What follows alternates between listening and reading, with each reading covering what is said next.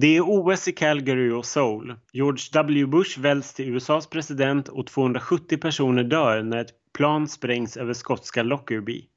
I Sverige skrivs det mycket om säldöden i Östersjön, Ebbe Carlsson-affären och att Christer Pettersson anhålls för Palmemordet. Miljöpartiet väljs in i riksdagen och Malena Ivarssons sexprogram Fräcka Fredag orsakar folkstorm i SVT. För första gången utses årets julklapp och det blir bakmaskinen. Sverige är tennisnationen nummer ett då Stefan Edberg vinner Wimbledon och Mats Wilander tar hem US Open. Två tragiska händelser får mycket utrymme i kvällspressen.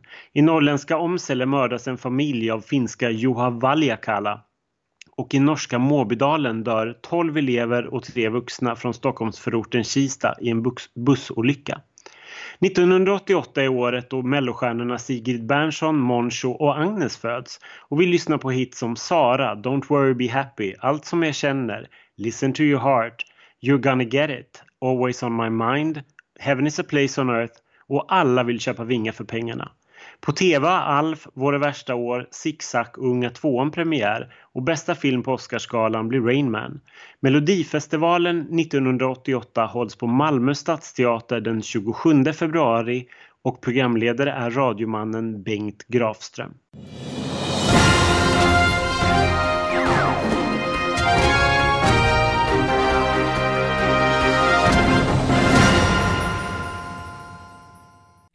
Allihopa och välkomna till ytterligare ett avsnitt av QX Schlagerprofilernas podcast. Den här podcasten där vi djupdyker rakt ner i en enda melodifestivalfinal eller möjligtvis en deltävling. Och vi som gör det, det är QX Schlagerprofiler, det är jag som heter Ken och det är Ronny.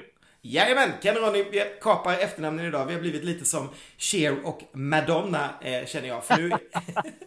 är vi ju faktiskt... Eller Verona. Eller Verona! För nu är vi ju faktiskt tillbaka i 80-talet igen. Vi kan inte riktigt hålla oss borta från 80-talet känner jag. Det, någonting i mig säger att vi kommer vara klara med 80-talet långt innan vi är klara med de andra decennierna. Ja men det stämmer nog, men det är nog bara för att det betyder så mycket för, för båda två. Vi, vi är ju eh, hyfsat eh, jämngamla får man väl säga. Och vi, jag tror att vi hade, vårt hjärta liksom bultade ju verkligen för Melodifestivalen eh, under 80-talet. Så att jag, jag, tror att det ligger oss väldigt varmt om hjärtat. I alla fall gör det det för mig. Ja, det gör det för mig också, absolut. Det här, jag kan väl redan nu avslöja att det här är verkligen en av mina absoluta favoritfinaler som vi ska kasta oss in i idag, 1988. Eh, jag funderade lite innan vi skulle sätta oss ner och göra den här podden vad jag minns från 1988 och jag minns inte speciellt mycket. Jag var 15 och gick i åttan. Jag hatade nog mitt liv ganska mycket då. Eh, vilket är lite märkligt. Men jag kände inte riktigt att jag hörde hemma i den klassen som jag gick i och så vidare. Det skulle bli mycket, mycket bättre när jag började på gymnasiet eh, sen året efter. Eh, men eh, nu när du drog alla de där grejerna i början så kommer man ihåg vissa av sådana här stora eh, händelser som eh, hade hänt eh, under året såklart. Men däremot har jag nog inga direkta så här Eh, 88 minnen. Eh, mer än just liksom Melodifestivalen som man ju alltid på något sätt klockar in eh, årsmässigt och vilka låtar som kom därifrån och så vidare. Jag tror, att, jag tror att för första gången, när vi brukar dra de här våra minnen så brukar inte jag ha så mycket att berätta. Men för första gången så har jag nog det att jag, 88 betyder otroligt mycket för mig på väldigt många plan. Eh, just den här Melodifestivalen kommer jag väldigt mycket ihåg för jag var tillsammans med eh, min familj och eh, mina kusiners familj uppe i fjällen och åkte skidor den här veckan så vi såg Melodifestivalen då. Och det gjorde att, liksom, att man var så instängd i en fjällstuga och satt och läste de här tidningarna om och om igen. Liksom. Eh, och det var precis när jag hade på något sätt börjat upptäcka Melodifestivalen på riktigt och verkligen satt och poängförde och var helt superintresserad och hade en riktig favorit liksom i, i det här och såg fram emot det väldigt mycket. Sen insåg jag också att sen 88 var ett sånt där år, det var på något sätt så här, det sista stora superfina året av min barndom. Det låter som att barndomen tog slut. Det, det gjorde den inte, men den gick över lite grann i tonår för jag var 12 1988. Eh, och min eh, mormor som betydde väldigt mycket för mig, hon dog eh, den här liksom i december 88. Och och efter det på något sätt så upptäckte jag att så här, livet var ganska att det fanns liksom allvar i livet på ett annat sätt som jag inte hade upplevt tidigare. Um, så på något sätt så var det här den sista så här, du vet, gyllene på något sätt barndomsåret. 1988. Intressant. Min farmor dog faktiskt 88 så det är lite samma på något sätt där att man, man eh, tappar någon som man, man haft ganska bra kontakt med. Nu var hon ju väldigt gammal eh, när hon dog men, men jag känner igen det jättemycket också och framförallt det här med röstlistorna. Eh, jag hittade faktiskt min eh, röstlista från 1988 hemma i en, i en låda för inte alls speciellt länge sedan. Eh, så det, det är ju lite häftigt. Jag hade liksom så här ritat loggan från det här året och sparat alla siffrorna, liksom hur vi röstade i min familj. Eh, och jag tror att jag hade säkert lagt ner liksom en dag på att göra den här röstlistan på ett så här stort glansigt papper som jag hade köpt separat. Och bara, på, på ett sätt så är det så här jättekul att ha. På ett annat sätt så liksom kände jag liksom som vuxen nu redan hur ensam jag var när jag var liten just då. Du vet, att jag la ner all den där tiden på den där jäkla röstlistan. Liksom, att det var så viktigt för mig när jag var 15 just att göra eh, den här grejen. Så ja, det var, det var väldigt eh, blandade känslor. Sen kommer jag faktiskt ihåg en specifik grej om det här programmet. För att innan det här programmet så gick Barnjournalen. Mm. Eh, och du nämnde också eh, faktiskt en grej. Barnjournalen skulle jag säga kanske tillhör den gamla tv-åldern, du nämnde innan att Unga tvåan hade startat och just det här året hade de ju gjort om på SVT. De hade liksom splittat så att eh, ettan blev då Stockholmskanalen och tvåan blev Landsortskanalen. Så alla program som gjordes i Stockholm skulle gå i ettan och alla andra program skulle gå i tvåan. Så den här Melodifestivalen är då för övrigt den första som gick i tvåan och inte i ettan, eh, där den alltid hade gått tidigare. Ehm, och då Unga tvåan moderniserade också både så ungdoms-tv och allting. Allting blev lite modernare om man får säga så. Växjö-TV var väldigt framåt med att göra liksom ungdoms-TV och sådär.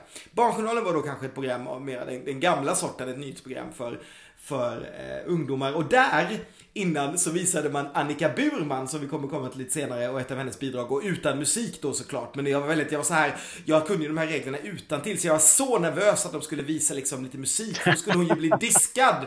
Eh, och då, då, då fick man faktiskt se det här när hon går på snurrscenen. Det kanske vi ska prata om mer när vi kommer till det här numret. Men en väldigt spännande sak var att det var saker i det då i det här barnjournalinslaget som inte fanns sen eh, när man såg programmet. Vilket var så otroligt mm. liksom. För mig var det så här, vem ska jag berätta det här för? Och det fanns ju ingen. Vilket jag kan känna nu att det är så här, när man hittar någon som dig och vet att du förmodligen om du hade varit i samma sitt som jag har sett där, du inte åkt skidor då till Barnjournalen innan. Eh, så hade du kanske också eh, haft koll på det här och inte känt att det kanske var någon som var superintresserad av att höra det här i din familj heller. För det var just den där ensamheten liksom. Sen kommer jag ihåg också, det var en hel del Mello i OK, faktiskt. Det var ju en tidning som man läste. Eh, vilket var ganska ovanligt, men Mello hade ju blivit ganska stort där under 80-talet och speciellt då hos folk som var liksom i eh, tidiga tonår. Eh, så det skrevs ju ganska mycket om det. Det var, det var liksom, ja men Mello hade ju en peak här skulle jag vilja säga, liksom efter Carola och det hade liksom bara eh, Herreys vinst och så hade det liksom boostat upp. Eh, och speciellt då efter året eh, efter 86 som vi ju pratade om förra säsongen med style och sådär som, som liksom blev riktiga hits. Så var ju liksom mm. någonting man pratade om. Det, det jag upptäckte när jag, när jag kollade kvällstidningarna, vad de skrev om inför det här, det var att båda eh, kvällstidningarna fokuserade på att det här var liksom killarnas år. Nu, nu var det killarnas tur, för man hade sett på de tidigare åren som liksom tjejpop på något sätt. Jag tror att det, det liksom började på något sätt med Carolas eh, genombrott och sen var det Pernilla Wahlgren och sen så nämndes Anna Bok. Det var alla de tre tjejerna och då såg man det här som liksom någon så här nya tjejidoler på något sätt. Eh, men killarna fick inte så mycket plats även om Herreys hade slagit igenom däremellan. Eh, så det här sågs som, som någon så här killår med så här manliga solartister. Det var någon som till och med nämnde att, så här, att det var någon så här John Logan effekt. Vilket jag tycker var lite larvigt när man bara, ha John Logan och sen så så året efter fick vi Uffe Persson, Paul Rain och Hakon Pedersen. Eh, lite speciellt. Men en annan, en annan rolig grej som jag också upptäckte som jag inte, faktiskt inte visste om om det här. Det var att tydligen så hade liksom urvalsjuryn tidigare år varit offentliggjord på ett eller annat sätt. Eh, men det var han inte i år och det här var jättehemligt och det här höll producenten KG Glimtell på väldigt hårt. Att han inte ville berätta hur liksom urvalsprocessen hade gått till eller vilka som hade suttit i juryn. Det gick tydligen rykten om att Östen Warnerbring hade suttit i juryn om det, då, om det då fanns en sån. Och det var diskutabelt då eftersom hans son hade varit med och skrivit Siv eh, Malmqvists låt. Och tidningarna var tydligen lite sura på det här för de hade, de hade efterfrågat vilka som hade suttit i juryn och de fick aldrig svar på det och de de tyckte att det var liksom väldigt fuffligt på något sätt. Och det tycker jag är lite roligt att idag hade ju hade blivit värsta stormen men det här var bara någonting som liksom nämns någonstans i förbefarten av vissa krönikörer att det är ju märkligt att de inte går ut med det här och så liksom. Den här nämnda KG Glimtell hade dessutom gått ut i Expressen och sagt att han tyckte inte om att producera Melodifestivalen och han tyckte att TV3 borde ta över för det här var ett sånt dyrt och onödigt jippo. Och det, och det hade ju liksom så här, tidningarna tagit fasta på då så att eh, de producenterna som brukade jobba med det här i Stockholm och Malmö de höll ju inte alls med utan de tyckte, de tyckte att det var jätteviktigt att, eh, eller Stockholm och Göteborg, de tyckte att det var jätteviktigt att liksom fortsätta med för SVT för att Melodifestivalen var ett så viktigt evenemang som drog så många tittare. Men jag måste också bara säga å andra sidan så tycker jag att så här, hur urvalsprocessen än går till så måste jag ju ändå säga att så här, här har man ju lyckats med någonting. Det kommer vi komma in på såklart, men jag tycker verkligen att det är ett bra år. Det håller jag också med om. Det här året betyder väldigt mycket för mig och är nog ett av mina absoluta toppår någonsin för Melodifestivalen. Liksom. Det tycker jag också. Ehm, och jag tycker också att det är så här, sen kanske inte det är så så brett, om man, om man säger så. Men det är kanske därför du och jag älskar det, för det var ju precis det här vi ville ha. så så det, det, det, är väl det kanske. Um, ska vi kolla lite vad, vad som hade tippats innan också, innan vi kastar oss in i programmet? Eh, ja, precis. Eh, Aftonbladets Lasse Andrell, han, han tippade Tommy Körberg till, till segern. Men han älskade Lena Philipsson och tyckte att den här låten hade en ovanligt bra vers. Eh, andra favoriter till segern för honom var Lotta Engberg, Siw Malmqvist för enkelheten i låten och faktiskt Annika Burman som han tyckte överraskade och eh, som han också tyckte lät som ett holländskt bidrag. Jaha. Jaha. Jaha. Mm, mm. det roliga var också då, trots att han skrev att um, Tommy Körberg skulle kunna vinna så tyckte han att Stad i ljus knappast tillhör någon av de mer minnesvärda. Oh! sug ja. på den! ja, sug på den och sug verkligen på den här tills jag återkommer med vad han skrev dagen efter. Mm. För det är, det är en helt annan ton, ton. Jag säger bara hej hej kappvändare. um, men det här var också vad jag upplevde en av de första gångerna som man delade ut betyg. Expressen gjorde det inte men Aftonbladet gjorde det och jag kan ju säga att de som fick fyra plus då för första gången det var Tommy eh, Körberg, Lena Philipsson och Siw Malmqvist. Härligt! Ja. det är nästan som att vi har satt betyg. Nej, jag ska inte avslöja för mycket. Mm. Nej. Nej. Vi, vi kastar oss in i programmet tycker jag. Det tycker jag också. Eh, och eh, det är en sak som jag tänkte lite på nu när vi har suttit här och tittat på eh, en hel radda med program den här säsongen. Det är att det här är den tredje finalen vi ser från Skåne. Och man, även om vi har kastat om lite av ordningarna, och det är alltså, är det någon som är så verkligen stolt över att ha en, en Mello som Skåne. Eller också är det kanske för att vi inte har sett så mycket från Göteborg eh, den här säsongen. Men här börjar de ju alltså med en anka och så spelar de en gåsabåg från Skåne. Och det ska liksom gnuggas in att vi är här. Det är bilder från Malmö, det är storbandsmusik. Bla bla. Och det jag tänker på mest är så här, alltså det är inte mycket städer som är vackra i februari i Sverige. Det är liksom brunt. Jag skojar inte. Gud vad jag håller med. Det är liksom så här, jag, jag skriver så här härligt med supergrå Malmöbilder till orkestermusik liksom.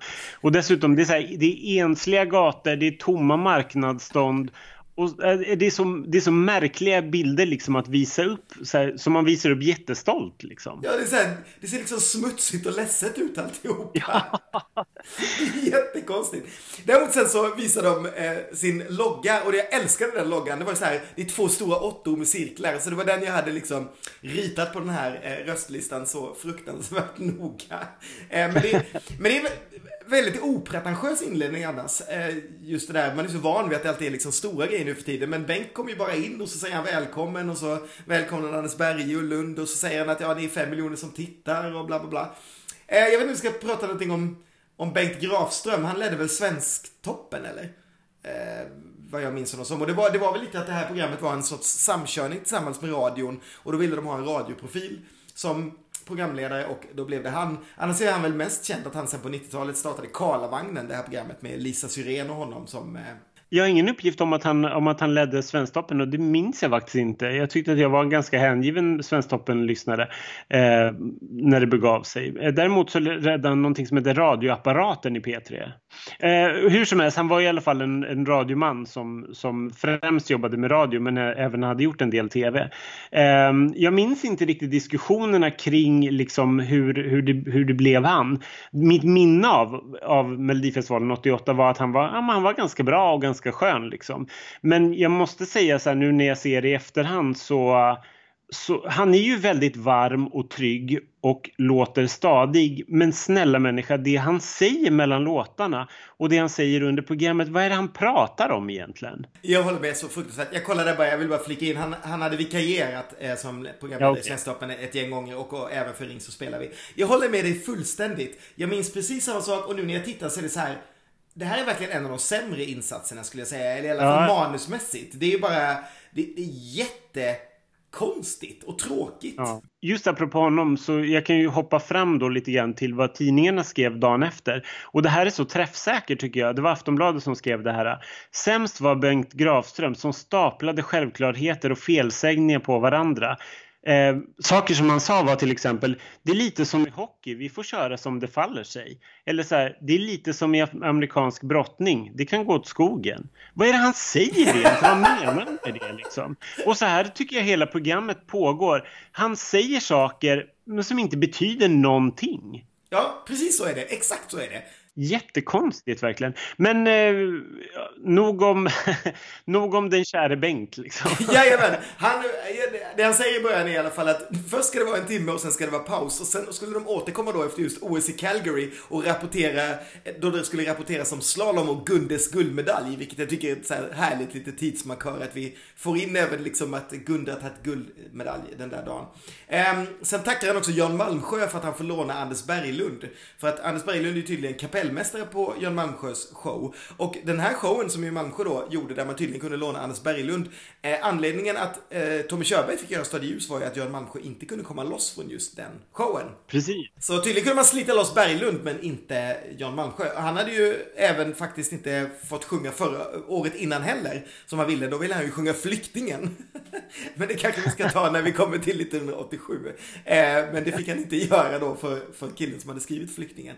Eh, så Jan fick ju komma tillbaka istället på eh, 10-talet och det var väl kanske inte hans bästa beslut. Men nog om Jan. Man börjar programmet med en hyllning till eh, Fyra Bugg, eller Buggaloo då. Eh, och den dansas av Dave och Mary Johnson, vilket är intressant för att vi har ju tidigare i den här säsongen pratat om 1995, där också Dave Johnson startade och eh, dansade till låten som hade vunnit året innan. Det känns lite som att KG Glimtell var slut på idéer 95, om man säger så. Han hade redan gjort dem några gånger. Eh, men, men det bevisar ju också att showdans skulle hänga med liksom nästan 10 år framåt i tiden, från 88 till 95. Vykorten däremot, ska vi säga någonting om dem? För de är ju lite klassiska för oss som gillar det här programmet. Eh, gud, jag, jag älskar de här eh, vykorten. De är ju lika grå som inledningen. Alltså när, när man har filmat liksom Annika Burman som kommer på en cykel en, en grå februaridag. Ehm, men jag tycker att vykorten är, är superhärliga. Det här kan jag sakna med Melodifestivalen idag, att man belyser från vilken stad man befinner sig. Och det är ju så att de här, de här artisterna som tävlar, de är ju ute och rör sig i staden. Så att jag kan sakna det här. Sen när man ser de här vykorten så i vissa fall så, har de, så, har, så saknas det ju någon slags eh, inspirationen kanske inte alltid har funnits där. Vilka, vissa kanske är mer påhittiga än andra. Men man visar ju i alla fall upp Stockholm, eller Malmö menar jag. Liksom. Ja, absolut. Eh, sen är det ju inget musik eller sådär på, utan Bengt pratar ju också om en liten check text och ska vara lite rolig. Det kanske man hade kunnat byta, men, men det är väldigt snyggt tycker jag också. Det är så stor text också med artist och låtskrivare och låtnamn och hela kittet. Så att, mm. eh, ja. Första, eh, första artistvykortet med eh, Karin Ljung och Mikael Nanini, det kommer ju från Möllevångstorget.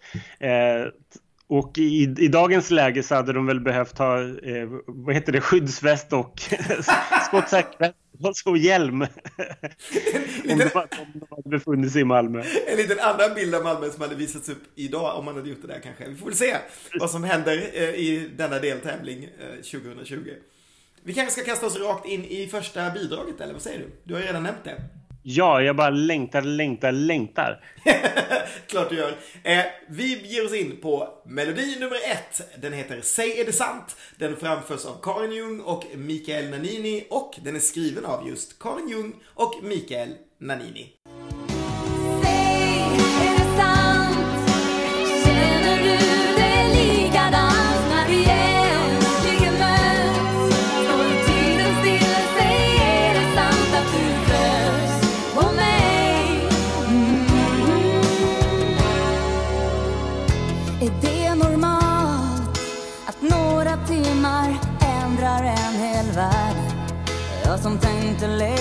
Själv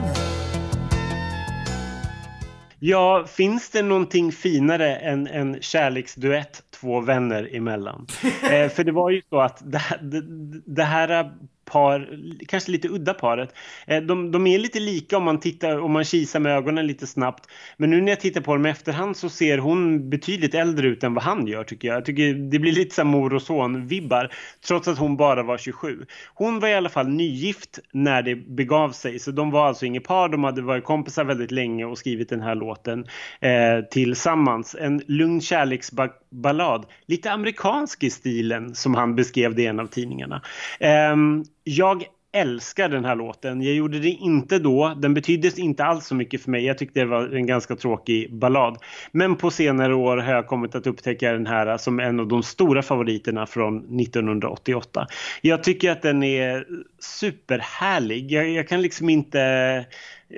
Jag kan inte sätta fingret på exakt vad det är jag tycker det är så underbart. Men jag bara tycker den är så, så skön och sättet de sjunger på. Tydligen så var han väldigt nervös i direktsändningen. Eh, men under repen hade han övertygat väldigt mycket och många förståsigpåare hade sagt att men det här är ett stort, stort genombrott för Mikael Nanini. Men det blev ju inte riktigt så. Men jag gör absolut stora tummen upp. Jag tycker att han är ganska lik Anki Bagger. det är liksom samma hår och lite i ansiktet också. Det där liksom det är en perfekt tidsmarkör för 80-talet om inte annat med de här håren och den här siluetten och hela grejen. um, jag får ju säga så här, uh, alltså det här, jag, det här är ju en av de festivalerna som jag gillade, så jag gillade mest det här, även de låtarna som jag tycker är ganska förfärliga. Och det här är ju verkligen en alldeles för statisk och långsam låt för, för mig egentligen. Men sen har jag ju hängt så jäkla mycket med dig och med kompisar till oss. Eh, så att så fort man liksom blir full och får skråla med den här på ett dansgolv så är det ju världens bästa låt liksom i två sekunder. Men när man ser den här så kan jag förstå att den är, den, den är ju ganska chanslös i sammanhanget för att det finns ju verkligen en knippe med rejält starka låtar här. Eh, och den här mm. försvinner ju helt. Så att jämförelse med de här 12 och inte med nostalgitrippen på, på dansgolv så skulle jag säga att det här lätt är en av kvällens sämre låtar för mig. Men med då den passusen att ni kan få se mig stå och skrika den här texten någonstans på ett dansgolv. Det är roligt att killen i kören längst ut till höger, Staffan Paulsson, han ser ut som en buktalardocka. Har du tänkt på det? Han är liksom, ja. han ser ut som en plastduckodocka som, som rör på munnen. Det är, det är så rätt. Han avviker lite grann från, från de andra tre tycker jag. Eh, och, och på, på, på fler än ett sätt. De andra tre är ju, väldigt, är ju så på något sätt bekanta ansikten. Elisabeth Melander var väl med i kören ett antal gånger och hon tävlade ju själv sen på, på 90-talet med en egen låt. En fruktansvärd låt men, men ändå med en egen låt. Eh, vilket även Diana Nunes gjorde. Nunez ska jag säga för man ska ju uttala det rätt här enligt Bengt Grafström på det spanska sättet. Eh, och sen var det Lennart Sjöholm som var en, som var en väldigt känd kapellmästare, var han inte det? Jajamensan, han hade dirigerat dirigerat ja. en hel del eh, på 70 80-talet. Precis, jag vet att han jobbar mycket med Carola. Eh, så, så kören presenteras här efter första låten då helt enkelt. Men, eh, men vi kan väl hoppa vidare till låt nummer två? Jajamensan, vi hoppar vidare till låt nummer två. Den heter Nästa Weekend. Den framförs av Uffe Persson och den är skriven av Lasse Holm och Ingela Forsman som Bengt säger han utelämnar, nämligen Pling. Nästa weekend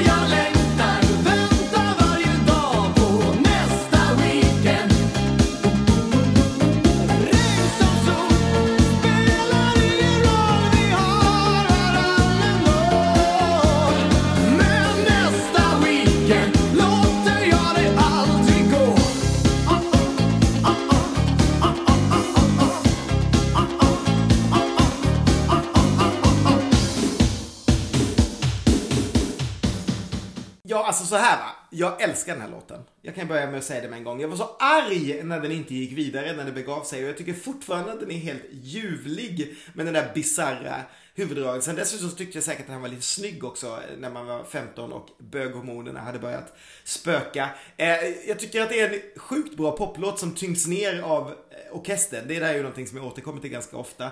Men eh, det är också numera en sån här låt som jag tycker avgör om människor är riktiga schlagerfans eller inte när jag möter dem. Liksom. Det är så här, gillar du nästa weekend? Fine, då kan du och jag vara kompisar. Annars så bara... Mm, nej. Eh. Gillar du nästa weekend? Ja, fine, då kan vi ligga. Lite så. Eh, så ser han ut som en av de här pappa jag vill ha en italienare killarna för de som känner till den referensen. För han har enorma liksom axelvaddar. Han är ju typ fyrkantig. Det är så här, en, en kostym kan liksom inte bli mera 80-tal. Han är liksom en stor fyrkant med ben. Nej, men jag, jag, får, jag får fortfarande så här rysningar när, när det är så här, när höjningen kommer och så både då eh, Diana och Elisabeth Melander klämmer i liksom med någon så här andra stämma. Gud, jag får så här Rysningar. Är det här en hit? Jag tycker jättemycket om den här. Ja, men jag gillar den här också jättemycket. Jag måste absolut skriva under på att jag, jag, jag kände ingenting då. Mina 12-åriga hormoner sa mig ingenting. Då tittade jag bara på Lena Philipssons klänning liksom. Eh, men jag, jag, måste ju säga, fan Uffe, det är en liten hunk. Det är det minsann. Ehm, det roliga var att i Expressen så skriver de jättekonstigt i presentationen av låtarna. I vanliga fall i alla andra tidningar under åren så skriver de ganska kort och torrt om vad artisten har gjort tidigare och så. Och lite grann om hur dagsformen är. Men just så här, i Expressen det här året så flikas det in liksom lite så personliga åsikter och, och attityder om, om deltagarna.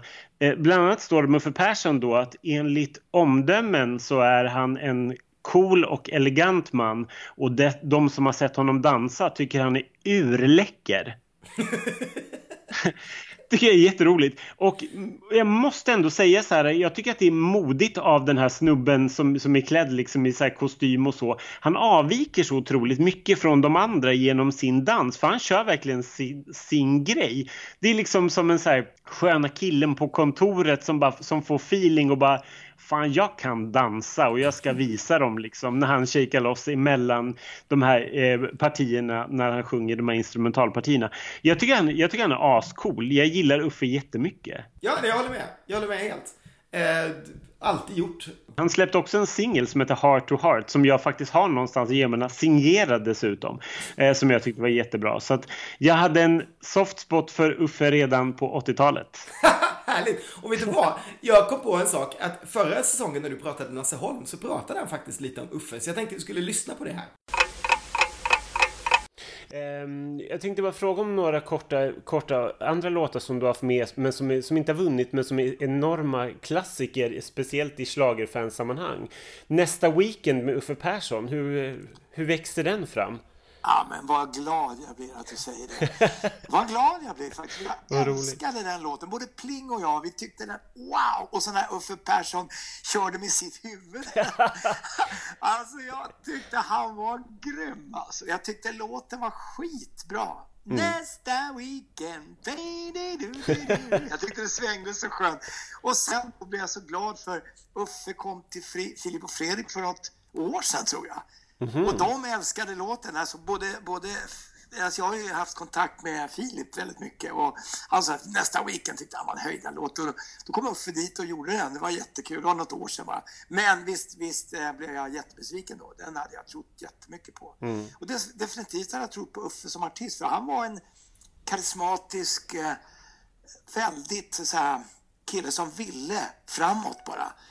Eh, så att, sen gjorde jag en duett med honom och Sofia Kjell jag kom på en idé att vi skulle göra Phantom of the Operas duett, ledmotivet där till en discolåt. Och den kom ju tvåa på tracksen så att det, ja, jag fick lite grann revansch där. Så gjorde jag en annan låt med Uffe, um, en gammal 60-talsklassiker. Uh, vad fan var det för låt? Um, det var en cover jag gjorde, det var ingen låt som jag skrev själv men ja, ja, en parentes. Ja, vad kul.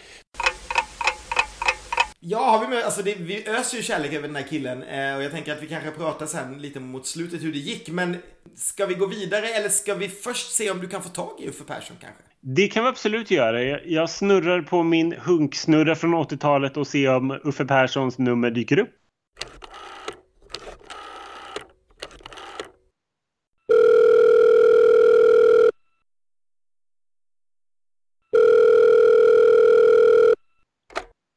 Hallå, ja, det var Uffe här. Ja, hej, det här är Ronny. Mm. Jag tänkte börja med att fråga, hur, hur kom nästa weekend till dig från början? Um, ja, det är en uh, lång historia som man kan försöka göra kort. Då. Det var så att jag um, höll på, jag var ju trummis från början Och sen så insåg jag då att jag kunde sjunga också. Så då eh, när jag började tröttna på att, att kuska runt som trummis så försökte jag sadla om till sångare. Och då använde jag mig av metoden att sitta hemma och försöka skriva låtar fast jag inte är någon vidare annan instrumentalist då. Okej. Och de här demokassetterna som jag då gjorde, de skickade jag till Bobby Ljunggren som var en kompis eh, via en kompis. Eh, och han, eh, han lyssnade på den där, det var liksom ingenting som han ville hänga i sin gran men han, han tyckte liksom om min röst och tipsade då Lasse Holm om mig som hade fått in nästa weekend i Melodifestivalen via en demo han själv sjöng på. Okej.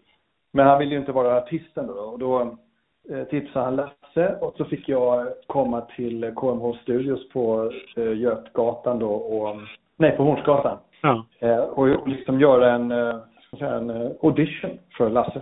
Och han nappade? Ja, jag stod i studion och, och sjöng på, jag hade fått höra låten och, och sen så kom jag ihåg att när han liksom sa, kom in nu liksom ifrån studiorummet där och så tog han min hand och sa, fan Persson, det här gör vi en LP på liksom.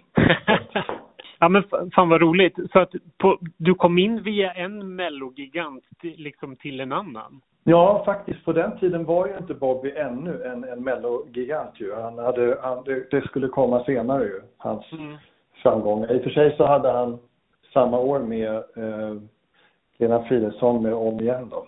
Men eh, vad, minns du från eh, den här veckan i Malmö, liksom Melodifestivalen 1988? Det var lite omtumlande vecka såklart. Man, man åkte ner dit. eh, Det var jag och Mikael Nanini. Vi, vi eh, tog tåget för vi var båda flygrädda. Jaha, okej. Och, och det hade ju varit lite hype innan sådär. Man hade fått göra några intervjuer med Veckorevyn och lite grejer inför Melodifestivalen. Och, och då eh, så satt vi på tåget och frågade honom så här, tror du att eh, det kommer vara några journalister eller folk att möta oss nu när vi kommer fram till, till Malmö centralstation? Och då sa han sen, nej det tror jag inte. Varpå jag kallt sa till honom att jag tror inte du har fattat hur stor jag är.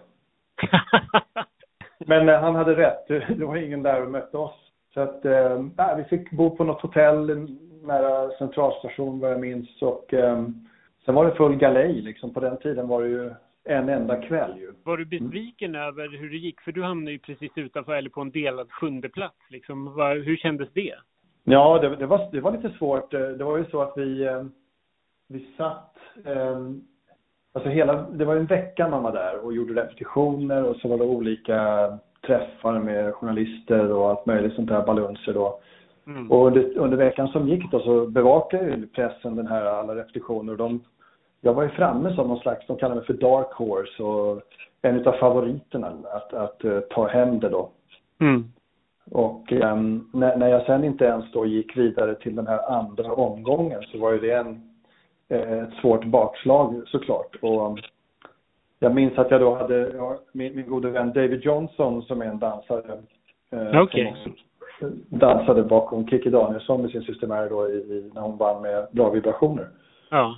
Ehm, han kom in backstage och så sa han det till mig som en tröst att Uffe, uh, you know that life is like falling off a mountain and you can scream uh, on the way down but you can also try to enjoy the ride. Och det var den trösten jag tog till mig i det tillfället. Sen kom de in också från något slags eh, växelrum där så att de var helt nerringda av, av gråtande småflickor som tyckte det var fel att jag inte hade gått vidare. Det tyckte jag också var skönt att höra.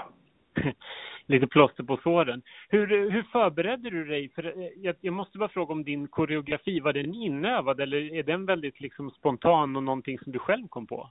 Ja, men det var ju så här att jag tyckte låten var, var rolig och, och eh, stunsig och sådär. Och eh, jag, jag kände att jag ville liksom göra ett intryck. Jag ville inte bara stå och sjunga den låten så här lite grann. Och jag hade inga, på den tiden heller, man liksom fanns inga bakgrundsdansare. Det var inte, det var inte så många som gjorde en show utav det. Nej, precis. Eh, och, och- jag hade absolut eh, den intentionen att nu tänker jag liksom gå all in här och göra ett intryck. Och, och um, faktum är att jag, jag koreograferade mig själv eh, och eh, när jag visade den här koreo- koreografin jag hade gjort för Lasse och dem så tyckte de att det var lite väl mycket. Så, så det, det som sen blev var liksom en nedbantad variant Okej. eh, av, av det jag själv ville göra. Ehm, och, och um, nej, så det var, det var jag själv som hittade på att det skulle se ut på det här sättet.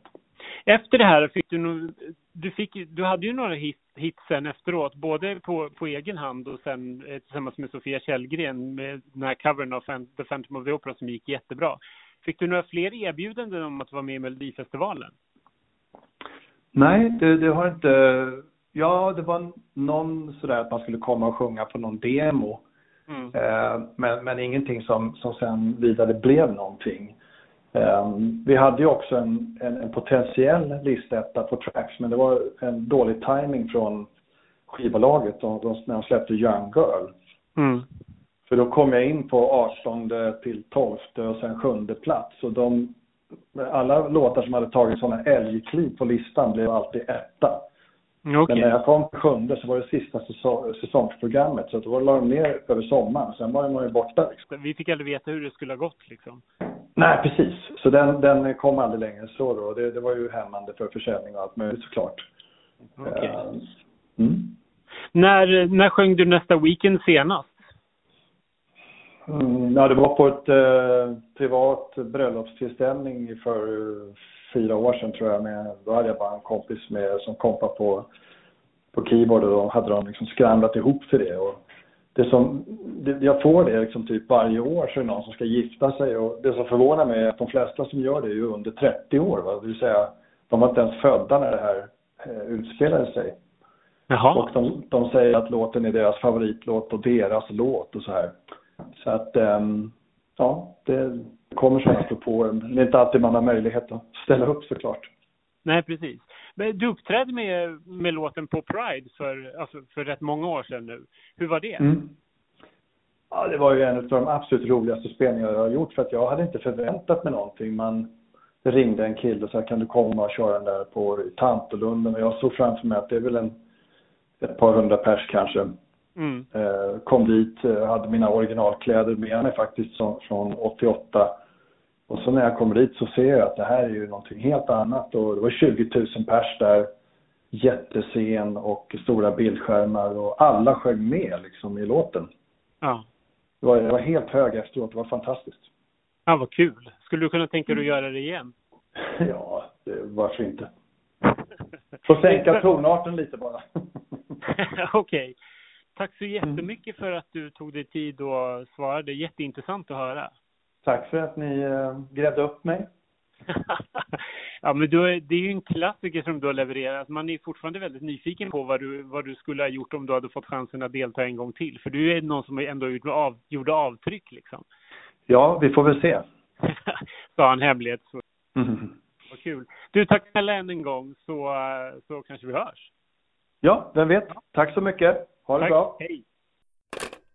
Uffe Persson var det där, men nu tycker jag det är dags att vi hoppar vidare och då gör vi väl det som bäst med låt nummer tre. Eh, den heter Dansen med vindarna. Den framförs av en grupp som kallade sig All of a sudden och den skrevs av två medlemmar i gruppen, nämligen Paul Kvanta och Fredrik Möller. Jag har kastat mig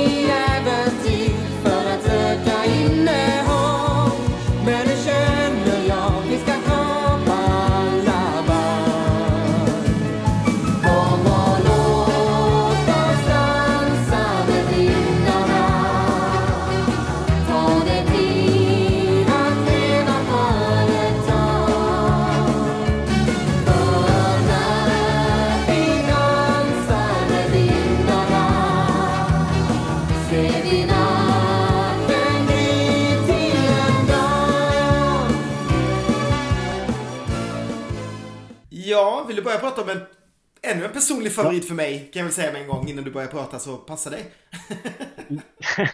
ja, absolut. Eh, du behöver inte vara orolig för jag tycker att den här låten är superhärlig också. Jag gillar den här jättemycket. Jag älskar skånskan. Eh, jag tycker att de är superskärmiga. De här ungdomarna får man väl ändå kalla dem för. När jag såg det här så tyckte jag att de var vuxna men de var ju bara 17, 19 och 20. Jag tycker att det här är en jättefin låt. Jättesnygg. Eh, Låt rakt igenom verkligen. Den börjar jättefint och jag är, jätte, jag är jättesvag för låtar med stråkar. Eh, snygg höjning också. Jag håller kanske inte med om Expressen som beskrev låten som en snabb slager, lite dunka-dunka liksom. Har ni ens hört låten? Eh, nej, jag tycker att den här är jättebra. Det är också en låt som jag på senare år har upptäckt. Liksom. Om det var också någon som jag, mina hormoner hoppade lite för så var det eh, eh, killen som sitter vid pianot, vilket eh, är väl eh, Paul Kvanta om jag fattat rätt. Jag tyckte han var så snygg. Eh, nu vet jag inte vem som var 17, var det Gudmundsson eller? Ja, precis. Ja, det är jag misstänker. Som senare då blev Ulrika Bornemark och var med 1995 med min stora upptäckt under den här säsongen. Kan jag ju säga. Jätteroligt. Um, de ser ju ut som ett litet studentspex från musikskolan, det måste jag ge dem. Fredrik Möller ser ju helt bortkommen ut. Däremot måste jag säga att han ser exakt ut som jag skulle kunna gjort 1988. Jag hade också så här liksom lejonbruna byxor och mockaväst och vit skjorta. Det där skulle så kunna vara jag liksom lika bortkommen. Eh, han, han, är verkligen ingen artist. Och, men det är lite gulligt att han har ett regnbågsband till gitarren tycker jag. Inte för att jag tror att det betydde någonting för honom men, men det är ändå lite härligt med, med regnbågsband.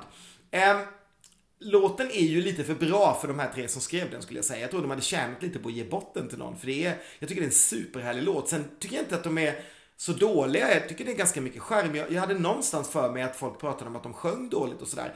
Eh, jag tycker mest att de är det är, det är lite amatörmässigt liksom. Men älskar det. Tycker det är så härligt. Så glad när det gick vidare också. Tycker det är så fint. Men det är en del av charmen tycker jag på något sätt. Att det är lite osäkert. Att de kanske inte är 100% säkra. Jag tycker, jag tycker att de, de framför en bra. Men jag håller med om att det, att det känns kanske lite, lite amatörmässigt.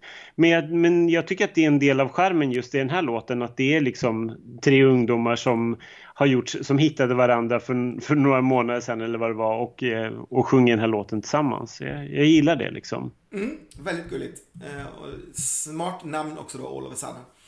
Då går vi vidare till nästa låt tycker jag. Det är Måndag i mitt liv framfört av Billy Gesson skriven av Ulf Nordqvist. Men det blev visst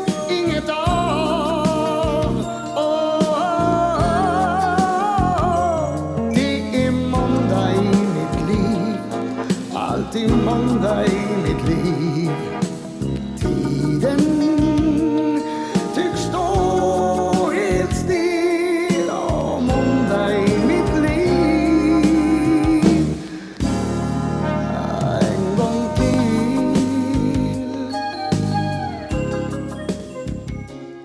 Ja du, snacka om fel G-son.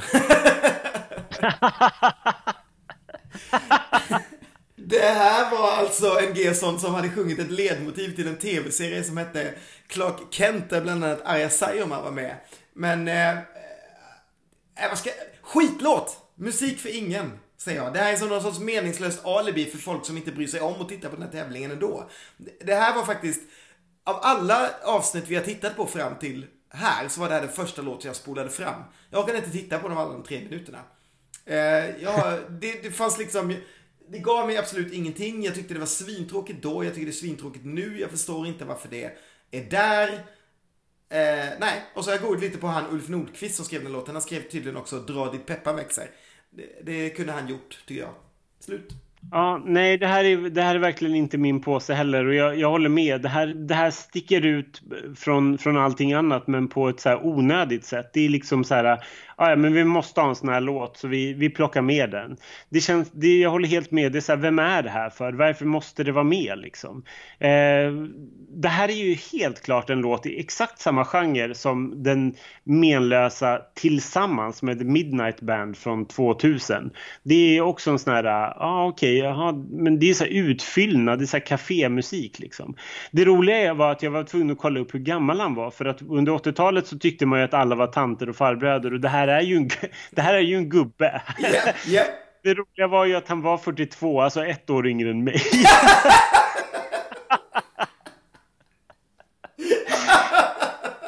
Jag kände så här, men gud, alltså så här, det, det, är inte ens klädsel och hår utan det är liksom ansikte och allting. Det här, han är ju gammal, man måste ju liksom...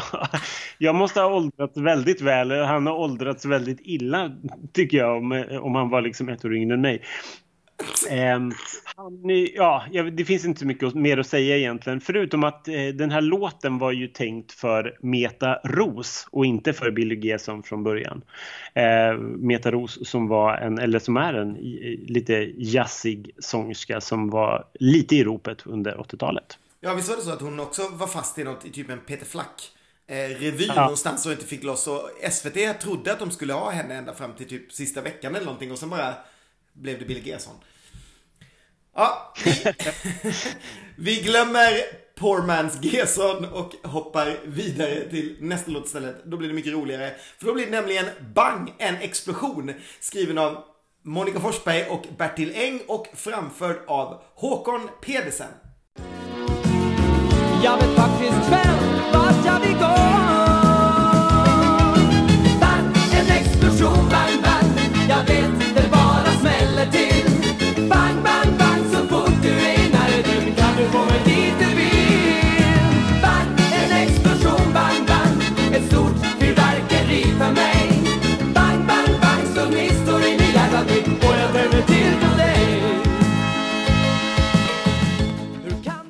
jag vet inte om det blir så mycket roligare för att, för att grejen är så här, Håkon Pedersen kommer ju alltid för mig vara förknippad med eh, Nattens drottning eh, som vi pratade om förra säsongen när vi gick igenom 19, 1989, alltså året efter det här.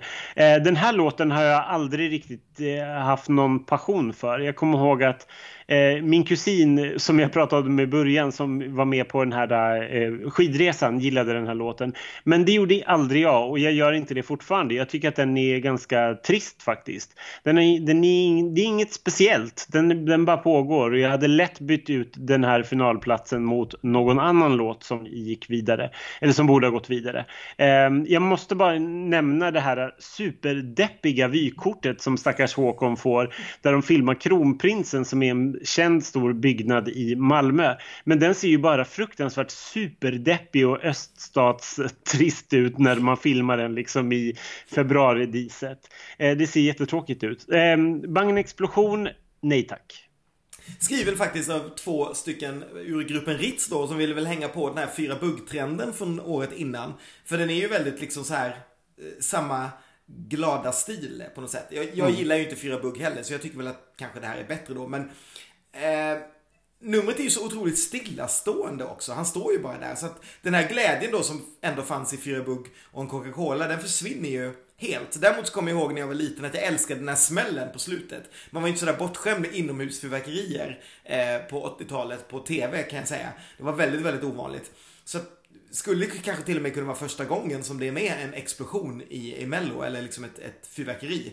Eh, Bengt mm. nämner ju bland annat att han blev nästan förblindad av denna effekt efteråt, han tyckte det var så häftigt. Men jag är väl lite med dig, jag tycker, jag tycker att det är en, det är en rimlig Mellolåt. Jag, jag tycker ju klart bättre om den än Måndag i mitt liv, men ehm, men ja, den, den, den bara är där. Det är väl ingenting som jag lyssnar på nu heller. En sak som jag tänker på är att eh, mitt i den här scenen, i låten så filmar de kören när de byter notblad, vilket jag tycker är jättekonstigt. För jag menar, de måste ju ha övat det här innan. Så de kanske liksom, just den här kameravinkeln när man får med kören, kanske inte borde vara den sekunden när de allihopa ska byta notblad, liksom, vilket man gjorde på den tiden. Alla står liksom med ett stort papper i vädret och, och viftar med. Eller också tyckte de att det var en jättekul effekt.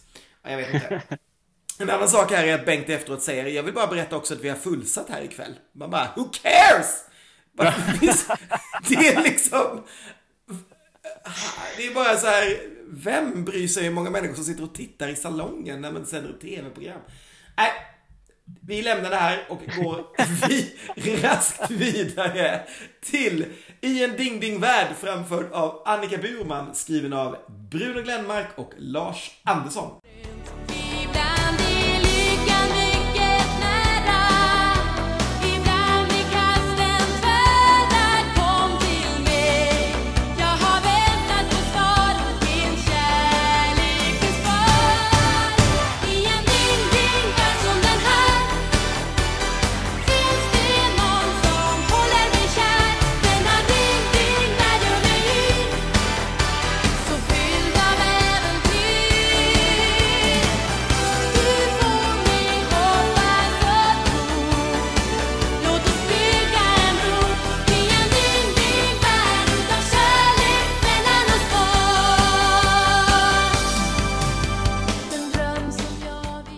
Ja, det här är alltså skrivet av duon som skrev eh, Piccadilly Circus tre år tidigare och det tycker jag väl kanske är eh, en bättre låt. Eh, däremot skrev ju Lasse även Jag tror på människan och då tycker jag nog att eh, Ding Ding Värld är en klart bättre låt än Jag tror på människan.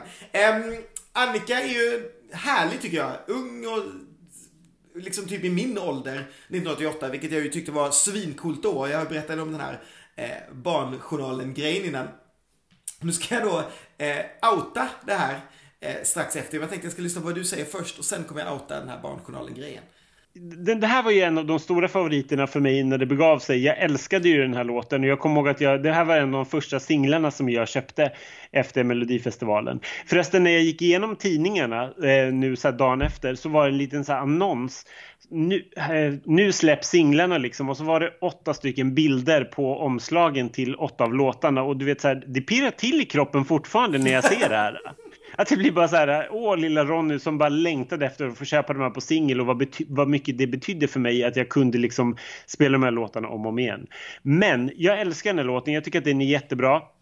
Den har också fått en liten revival på senare år när jag varit DJ och spelat i Stockholm. För att vi har en mycket nära vän, både du och jag, som älskar den här låten och som jag väldigt gärna spelar den eh, för. Jag tycker att den, det är en väldigt härlig slager och jag tycker att Annika Burman också framför den väldigt bra. Jag tycker att hon sjunger jättebra om jag ska vara helt ärlig. Eh, det enda som är en, en liten nackdel det är att hon har otroligt stirriga ögon. Men hon har ju rätt stora ögon från början så att det, det är kanske liksom så här eh, en, en effekt att hon kanske liksom jobbar så. Plus att gud, hon var bara 15 år. Det måste vara jätteläskigt att kasta sig in i det här och ställa sig inför liksom ett då fullsatt hus och eh, inför fem miljoner tittare.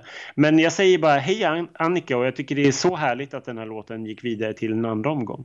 Skojar du att jag ville vara henne liksom? Hon var ju också 15. Jag var ju så avis, ska jag säga.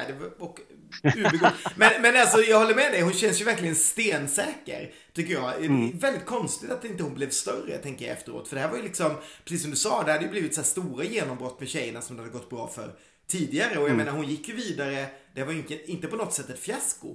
Så jag, jag, tycker det är konstigt. Sen så älskade jag då, det, där kommer vi till det här, att hon går på vridscenen. Jag tyckte det var coolast ever. Den här scenen då som de ju vill visa, det, det var ju en av de största i Europa eh, vid den här tiden. De hade ju eh, byggt den här Eh, och den har ju sina fyra olika liksom, rum, den här scenen som man kan stå i. Eh, och när, man, när hon går då så ser man det här. Och, och då i Barnjournalen när de gjorde detta, vilket jag ju då var helt fascinerad för det var lite det som var temat. Dels då att Annika bara var 15, men dels också att det var den här stora vridscenen. Det var att när hon kommer till den här andra delen på slutet, då stod det två dansare där. Och så gjorde de, liksom, så gjorde de en, liksom en dans där som känns med, med dagens ögon mycket mera modernt. Och jag tänker fortfarande säga att jag hade älskat om det hade varit kvar. För det hade också lyft låten och gjort den mera ungdomlig på något sätt. För där var jag alltså två dansare i, i hennes ålder. För jag, eh, jag vet att de också var med i, i Barnjournalen. Och jag, jag kan liksom inte förstå varför man tog bort det. Någon anledning, jag vet inte. Någon, det kanske, allting från att någon kanske blev sjuk till att man inte tyckte att det passade in eller att det tog fokus från henne. Eller jag vet inte, det här är ju ingenting man vet. Det är sånt man hade vetat idag. Det är sånt som Tobbe Ek hade rapporterat om minut för minut. Men, men det här får vi ju aldrig liksom som veta. Eh, men eh, jag tycker man, man sabbar lite det, för det hade ju gjort det liksom ännu fräschare tycker jag. Sen måste jag säga så här också, slutposen, kanske är jag inte riktigt kompis med den. Hon gör någon så här, ett, en snurr och sen så fastnar hon i någon sorts vinkel. Som är, det är helt absurd. Det är en av de mest absurda slutposter jag sett. Men annars ska jag också ge en, en stor eloge till Annika och den här eh, låten. Eh, kanske skulle jag säga att jag tycker låten är lite menlös med mina, med mina 2020 öron. Eh, men eh, ja, gillar jag fortfarande. Eh, jag vill också tillägga att den här låten hade varit inskickad eh, två år tidigare. Så att eh, den, det här var tredje året som den skickades in och den nu antogs. Eh, så vi hade ju kunnat få höra den redan 1986 om det hade varit. Däremot så skulle jag kunna tänka mig att jag vill fasiken ha svar på det här hur det skulle ha sett ut egentligen. Så att jag, jag ringer Annika Burman.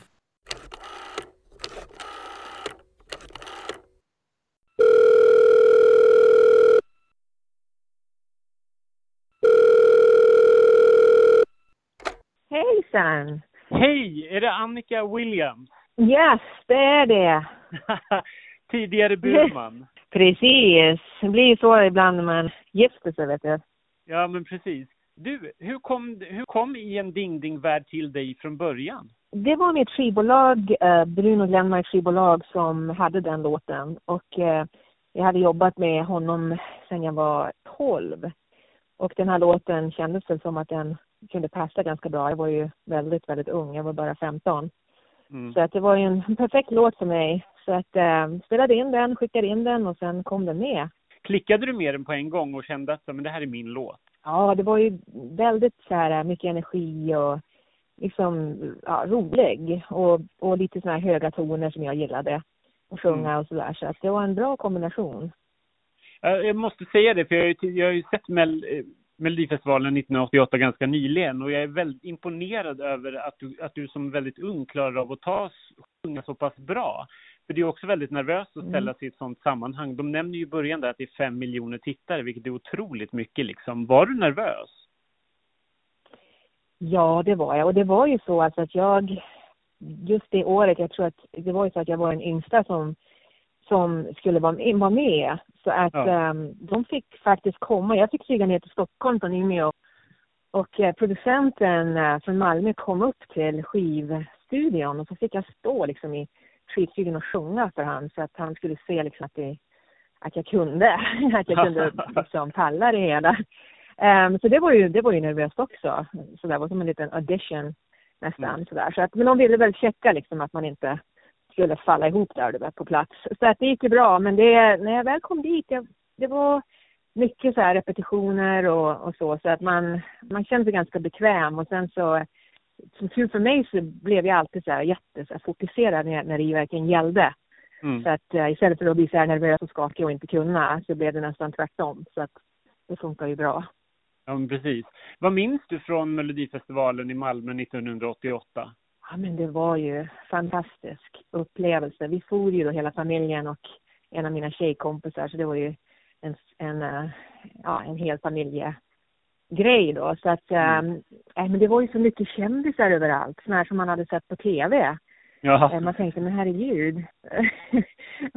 Nu stod man där liksom, och alla skulle ta kort tillsammans, så står man där liksom ja, bredvid Lennart Philipsson och, och det var ju bara oj, oj, oj. Nej, det var en, det var en stor fantastisk upplevelse för, för mig då som bara kom från en liten by i norra Sverige.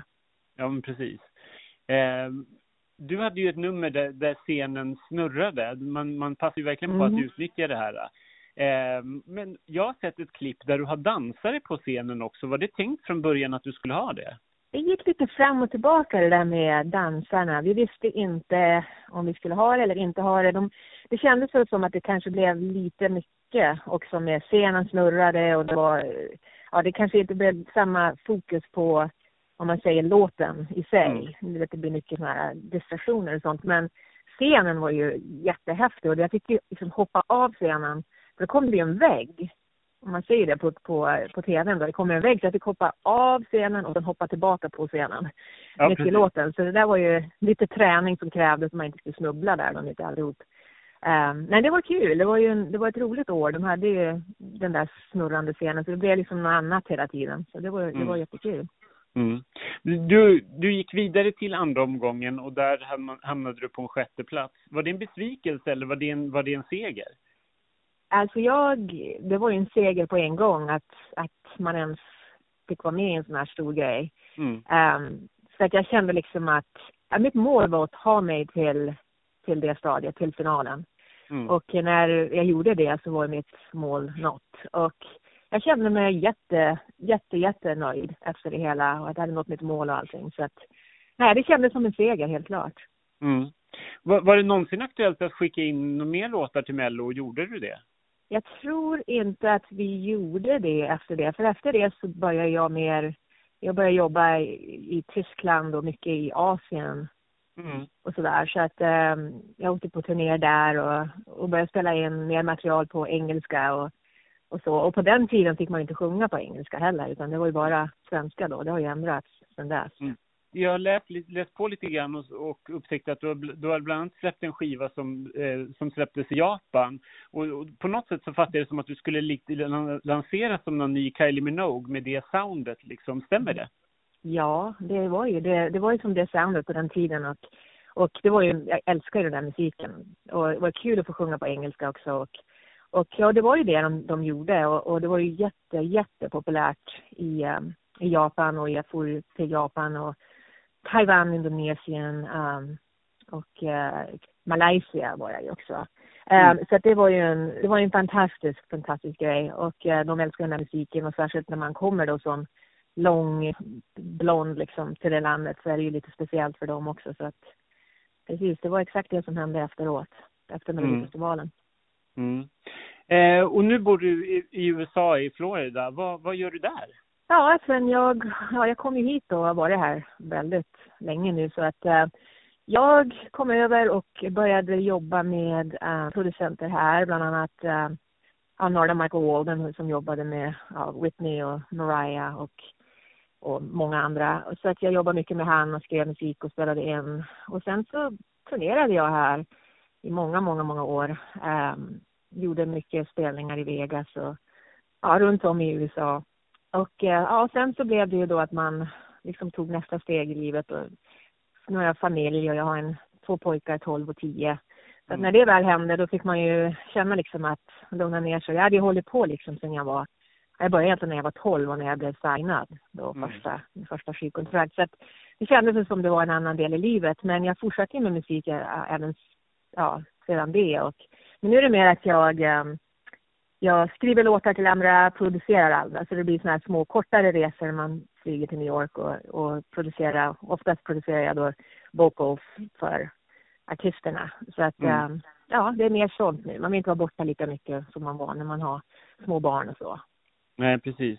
Eh, men du, du, gjorde en avstickare för, det var ett par, par, år sedan nu, till, till Stockholm och till Pride och, och uppträdde på Stockholm mm. Pride och sjöng i en Ding Ding Värld. Hur var det?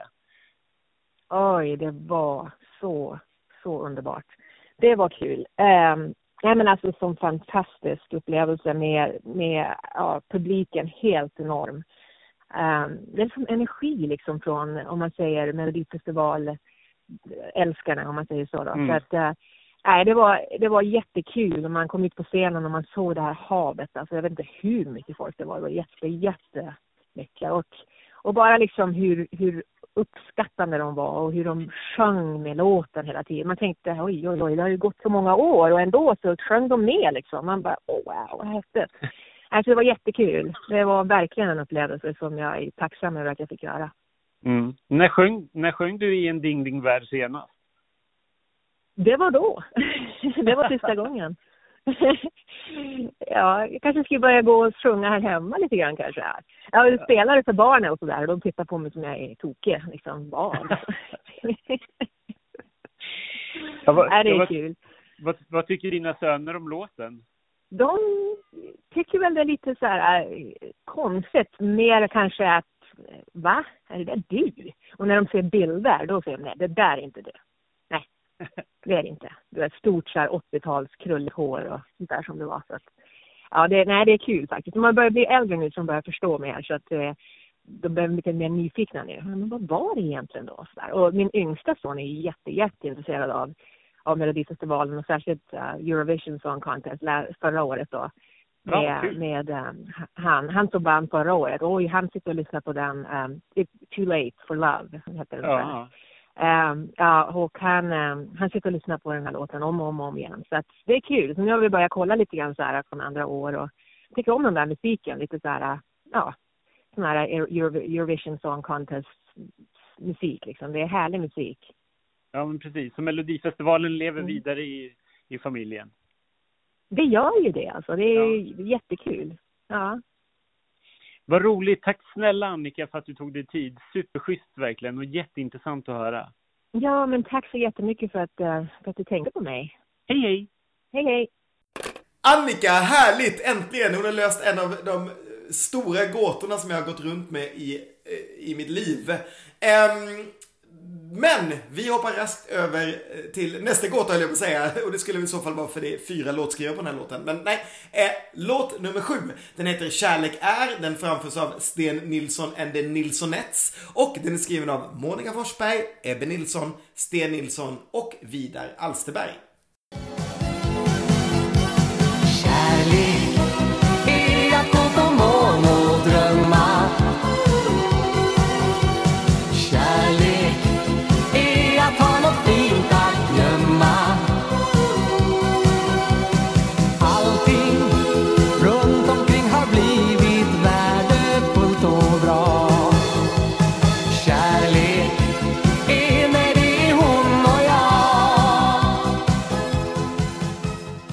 Ja, kärlek är, som Bengt Gravström säger, och inte kärlek är är väl en väldigt stor bagatell eh, den här Melodifestivalen. Den är inte dålig på något sätt. Det är, inget större, det är absolut inget större fel på den utan jag tycker nog att den är ganska mysig så här i efterhand när jag lyssnar på den. Ehm, det var väl ändå rätt så här eh, halvmaffigt tycker jag ändå att Sten Nilsson ställde upp i Melodifestivalen solo för att han hade ju varit eh, liksom en stor dansbandssångare under väldigt många år i Sten och Stanley. Ehm, jag tycker att den är helt, helt okej. Okay. Jag förstår absolut att den inte gick vidare till andra omgången men eh, jag har ingenting emot att den är med. Jag tycker att det är en, som sagt en mysig låt. Jag skulle bara vilja ge en stor eloge till The Nilsonettes eh, som består av då Ros Rosa Gröning som jag inte har någon aning om vem det är och eh, jag har inte hört hennes namn tidigare eller efter. Eh, Lilling Palmeklint av Cayenne Fame som då kom trea 1994 med Stanna hos, Stanna hos dig. Eh, och sen vår favorit Lisa Öman. Absolut. Eh, jag menar Nilssonets 80-talets motsvarighet till 3D Får man ju säga. Det, här liksom med kvinnor som liksom svassar runt sten fast han typ ignorerar dem. Känns, känns lite halvfräscht så här i, i efterhand. Eh, men, men visst, jag, jag förstår dig. Jag hör vad du säger. För mig är det nog en av startfältets mer onödiga låtar. Eh, möjligtvis det jag tycker minst om efter Måndag i mitt liv. Eh, den här har ju inte ens fått någon sorts fylleskråls eh, revival som Säger det sant har fått. Som jag också kanske tycker är en liten onödig låt. Eh, ja, bäst tycker jag är den här konstruerade lilla handrörelsen som de gör mot slutet. Den här sträck ut, grabba tag, dra tillbaka. Väldigt klassiskt. Känns som mer som ett aerobics-pass på 80-talet, men ganska härligt.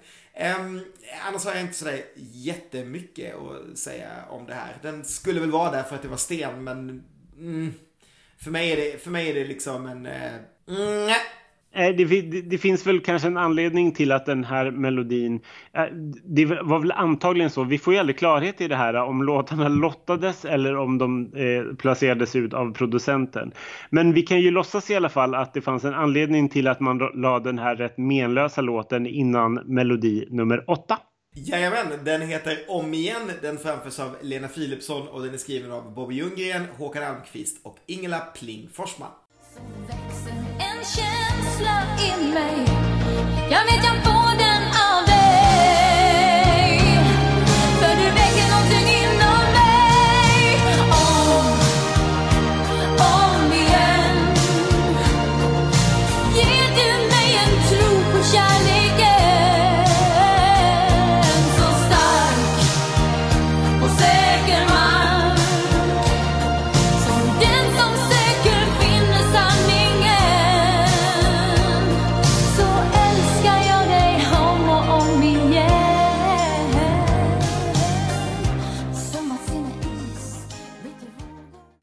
Vykort som jag minns i alla fall. Alltså jag kan nog inte gå förbi den här optimistorkestern på Södergatan i Malmö utan att tänka på det varje gång som vi har varit där på, Nej, men på en deltävling. Skoja inte, skoja inte. Jag känner exakt samma sak. jag tror att jag har tagit bild på mig vid Optimistorkestern typ varenda gång vi, det är Melodifestival i Malmö. Det, där, det där konstverket är Lena Philipsson. Det är mer Lena Philipsson än någonting, eh, liksom, än, vad det, än vad det är ett konstverk på något sätt.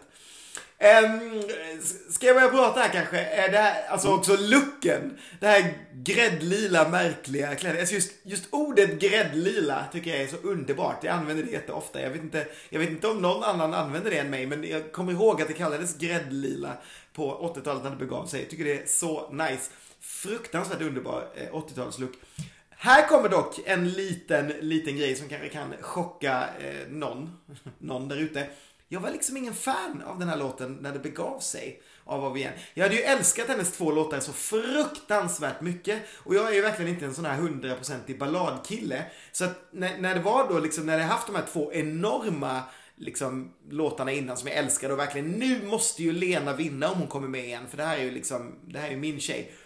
Så var jag lite besviken, men nu när jag hör den så hör man ju vilken fin eh, Bobby-låt det är. Det är ju liksom ultimat mello och ännu en av, av Ingela Plings eh, bästa texter tycker jag. Så här, det, det finns, jag skulle verkligen kunna citera så här rader som, som jag tänker på nu. Hela den här du låter längtan födas ännu en gång i mitt liv och du vänder var sten där det finns något gömt. Jag tycker det är, det är, det är väldigt mycket fina grejer. Eh, så att den, den har liksom fått en liten revansch nu, eh, 16 år senare hos mig. Eh, sticket är ljuvligt. Jag tycker bara att det är Nej, jag tycker den är väldigt, väldigt fin. Eh, det här var ju min stora favorit 1988.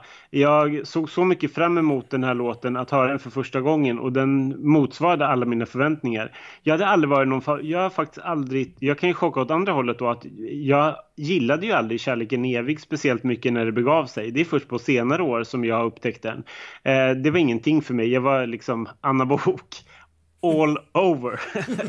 det var ABC liksom som var den låten 1986. Dansa Neon tyckte jag var bra men jag hade ändå eh, betydligt större favorit, en större favorit i Alexandra. Eh, så det här blev min stora liksom Lena Philipsson favorit. Jag älskade den här så mycket. Jag tyckte hon var skitsnygg i det här, de här lila kläderna. Jag kommer ihåg att jag ritade och, och ritade och ritade om och om igen henne i det här långa håret och den här den här eh, spetsgrejen som hon har i håret och den här klänningen som hon eh, hade sytt själv hemma. Eh, en liten detalj som jag upptäckte i efterhand när jag läste tidningarna var att hon skulle haft bara ben egentligen och inte de här ski pantsen som är väldigt 80-talstypiska. Men de var för vita tydligen så att de, det lös för mycket i tv så att hon fick ha eh, de här svarta långbyxorna på sig. Eh, jag älskar allting med det här. Jag tycker att det är jättekul att du nämner texten för jag tycker att det är en superfin eh, text verkligen och den är så pampig verkligen. Eh, en av tidningarna beskrev den som en pampig sak i sydeuropeisk stil. Och det kanske, är- det vet jag inte, men det är mycket möjligt. Jag tror att den här hade funkat jätte, jättebra om vi hade skickat den här till eh, Dublin. Eh, det hade verkligen eh, kunnat bli superhärligt. Men då kanske inte Lena Philipsson hade kommit tillbaka 2004 och gjort eh, Det gör ont. Nej, men tänk om någon hade sagt till dig och mig att nu kommer inte hon att vara med på 16 år. Gud, vi hade ju gråtit ihjäl oss båda två. det är helt sjukt ju. Faktiskt, så att det skulle dröja liksom 16 år sedan tills hon kom tillbaka och gjorde det ont och fick verkligen vinna. Helt sjukt, verkligen. Vi går vidare, vi går till låt nummer 9 och nu så, nu blir det Det är kärlek med Siv Malmkvist skriven av Jonas Warnerbring och Susanne Wigfors.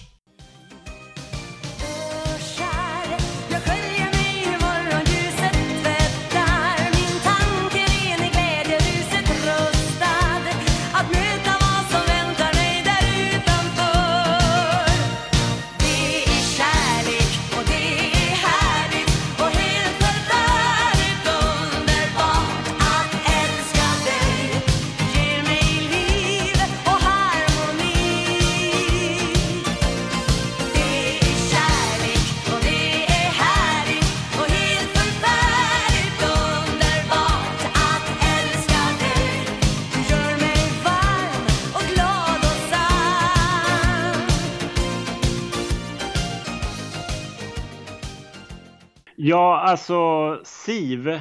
Det här var ju ingenting som var någonting för en 12-årig Ronny kan jag säga. Det här, det här passerade bara förbi. Det var ju bara en tant som sjöng liksom. Det var, det var verkligen ingenting mer. Men oj, oj, oj vad jag tycker att den här är bra idag. Nu känns det som att jag säger att varenda låt är fantastisk. Men jag tycker verkligen att den här är jättehärlig. Och det här är också en låt som jag plockat upp på senare år i mitt DJ-set eller vad man ska kalla det. För jag tycker att det är jättekul att spela den här. Jag blir jätteglad av den. Det är en superhärlig, positiv låt. Ehm, och faktiskt den enda låten i startfältet som Bert Karlsson hade någonting med att göra. Han hade ju varit med och fingrat i varenda kakburk hittills under 80-talet. Men det här året fick han ta ett stort steg tillbaka. Och hans värsta konkurrent tog hem segern senare.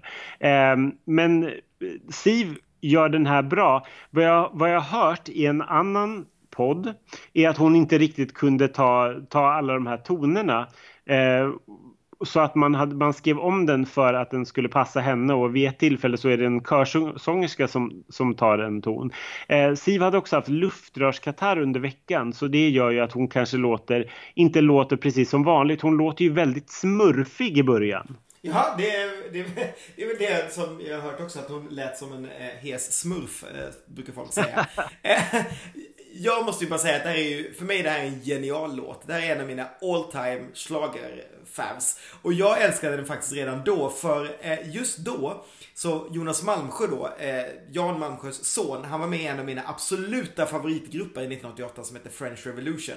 Eh, The Light from Fantasia var liksom den stora hitten och det finns en massa bra låtar på den skivan om ni kollar upp den. Vicky Benket var för övrigt också med i samma grupp och sjunger då tillsammans med Eh, Jonas Malmsjö. Så jag var ju väldigt pepp på att han hade skrivit en låt Eh, och du ska ju säga då att ingenting på eh, French Revolutions skiva låter som eh, det är kärlek, det får jag ju säga. Men det var därför jag hade fokus på den och eh, för att jag gillade den.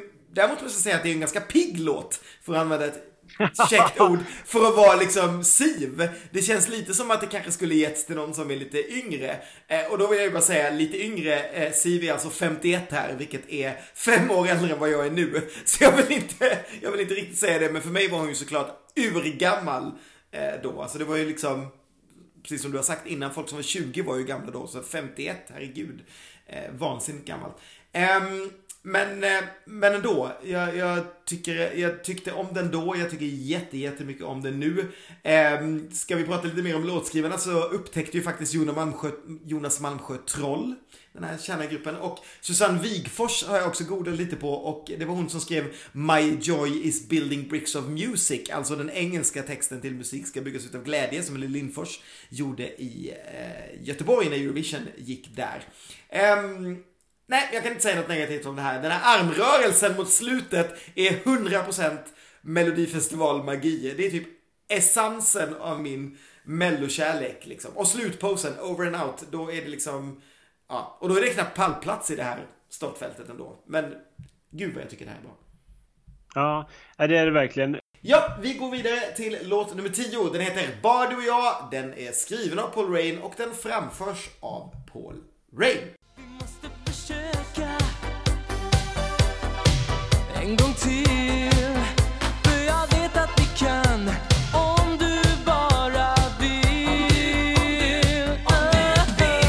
Bara du och jag, du och jag, du och jag. När natten blir till dag, du och jag, du och jag. Vi drömmer om varann, du och jag, du och jag. Jag vet att vi kan älska varann. Du vet vad Jag tycker att den här är lite underskattad faktiskt. Jag var... ehm, nu när jag hörde den, då var jag inte alls imponerad. För Paul Rain var ju också en kille som eh, var känd, hade hits och låg på tracks och så vidare. Så jag hade nog haft lite större förväntningar. Så då var det verkligen en låt som bara försvann förbi för mig. Men nu när jag lyssnar på den så tänker jag så här. Om den här kunde ha fått göras då med syntmusik som ju var det han, han gjorde eh, och utan orkester så hade jag nog tyckt att den var mycket bättre. Jag tycker nämligen att den är mycket bättre nu än vad jag minns den. Men eh, ja, jag gillar det. Jag tycker att, alltså sen är numret också väldigt så här, det, det, det är också snubbe i kostym. Det är lite samma sak som nästa weekend men väldigt långt ifrån och lite mindre eh, coolt konstruerat än vad det numret är. Men eh, ja, sen är det en inzoomning också på Converse-skor. Hej och hå, lila Converse. Långt innan Anna Bergendahl förde in Converse i mellohistorien så var Paul Rain där. Eh, inga höga Ken 20, eh, 1988 poäng, men ganska höga Ken 2019-20 poäng skulle jag säga. Ja, kul. Ehm, jag tyckte att den här låten var, var bra eh, när det begav sig faktiskt. Den här gillade jag jättemycket men den drunknade lite grann i att var så jag hade så många andra favoriter så att den blev liksom så här. Jag köpte den på singel. Min bästa kompis, jätteroligt, vi är fortfarande bästa kompisar. Hon älskade den här låten och honom så mycket så att hon tjatar fortfarande när jag spelar ute på i mellosammanhang att snälla kan du inte spela Paul Rain bara, bara du och jag. Eh, det tycker jag är jätteroligt. Eh, jag gillar den som sagt jättemycket. Jag tycker att eh, han gör en bra, det är en bra poplåt. Han ville tydligen inte sjunga den först för han tyckte att han hade vuxit ifrån den här stilen och hade blivit lite coolare. Men så eh, drev flickvännen Marie på eh, och eh, han ställde upp. Eh, flickvännen Marie är för övrigt eh, Sebastian Ingrossos mamma. Så det finns en... ehm, det finns en eh, självklar stor DJ-stjärna-koppling där. En annan sak som jag upptäckte med, med honom också, att när hans debutsingel spelades i Sveriges Radio så bombhotade Sveriges Radio för att låten hette Sex.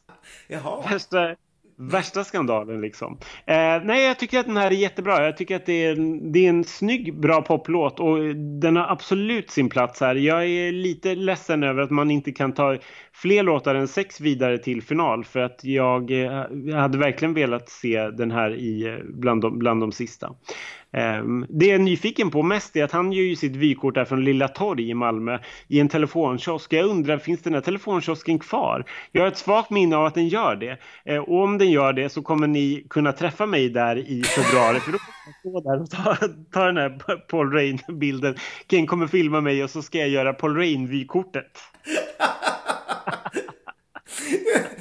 Gud vad härligt. Jag ser också fram emot att få höra den här låten. För jag hade, jag hade lite glömt bort hur bra, eh, eller som sagt eh, hur mycket jag tycker att den är bra nu. Så det ska bli, det ska bli kul! Um, nice. Uh, här kommer också en annan intressant grej. En, i efterhand i alla fall intressant grej som Bengt säger, om vi nu hoppar vidare här. Eh, Han säger att det här är ett samarbete mellan Malmö stadsteater och Televerket. Det är okej. Men de ska för första gången koppla ihop ljud och bild från de olika distrikten och det kommer vi att prata om sen för att jurygrupperna ska alltså synas i bild för första gången när de lämnar och det är väldigt stort. Sen säger han också så här, det här programmet är också en testsändning av stereoljud. Det är ju inte så många som har det nu, men det lär väl komma. Jaha. Jajamän! Det kan du ge dig på när vi sitter här med våra surround-system liksom 2020. Det är härligt. Vad är det? Jag lyssnar på det i mono.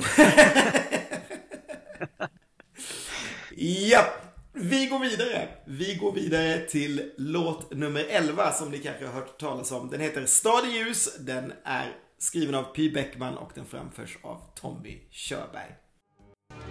Stad i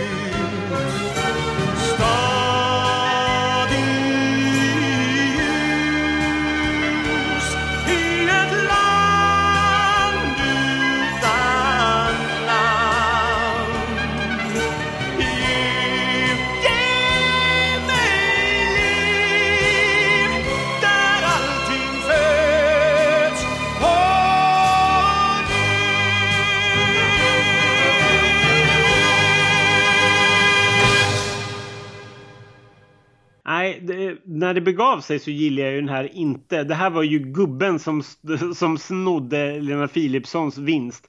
Eh, det tyckte jag ju verkligen inte om. Men eh, det är ju helt omöjligt att värja sig mot den här låten. Jag, jag är fortfarande förbluffad att eh, Py Bäckman har skrivit den här låten. För hon var ju mer känd som någon, någon rocktjej som sjöng eh, musik med eh, Dan Hylander och, och Ray Montana Band på 80-talet. Ehm, så att, att hon kunde skriva en sån här mäktig schlager, det, det hade man ju ingen aning om. Men jag tycker att den här är så bra och så pampig och när jag ser det här så är det också svårt att att tänka sig en annan vinnare tycker jag. Jag det, är, det är svårt liksom att hur bra de andra låtarna än är så gör ju Tommy den här otroligt bra tycker jag. Och det är ju en jättesnygg låt som jag tänker att vi skulle haft bäst chans med kanske i, i Dublin. Så det var ju bra att vi skickade den. Sen var det ju oturligt att eh, Tommy gick och blev sjuk och att det inte lät så bra i slutändan. Men det är ju en annan historia. Eh, en rolig detalj är att eh, att det här blev hans låt väldigt sent. Du nämnde ju tidigare att den var tänkt för Jan Malmsjö. Eh, dagen innan nyår så ringde faktiskt Billy Butt eh, Tommy och ville att han skulle lyssna på låten. Och det gjorde han. Två gånger lyssnade, lyssnade han genom låten framför ett kokos, kokosbollstånd i en bil. Jättelustig detalj bara. Eh, men han sa ja i alla fall. Eh, 39-åriga Tommy som då var ihop med 22-åriga Amanda som figurerade flitigt i tidningarna dagen efter när Tommy hade tagit hem segern.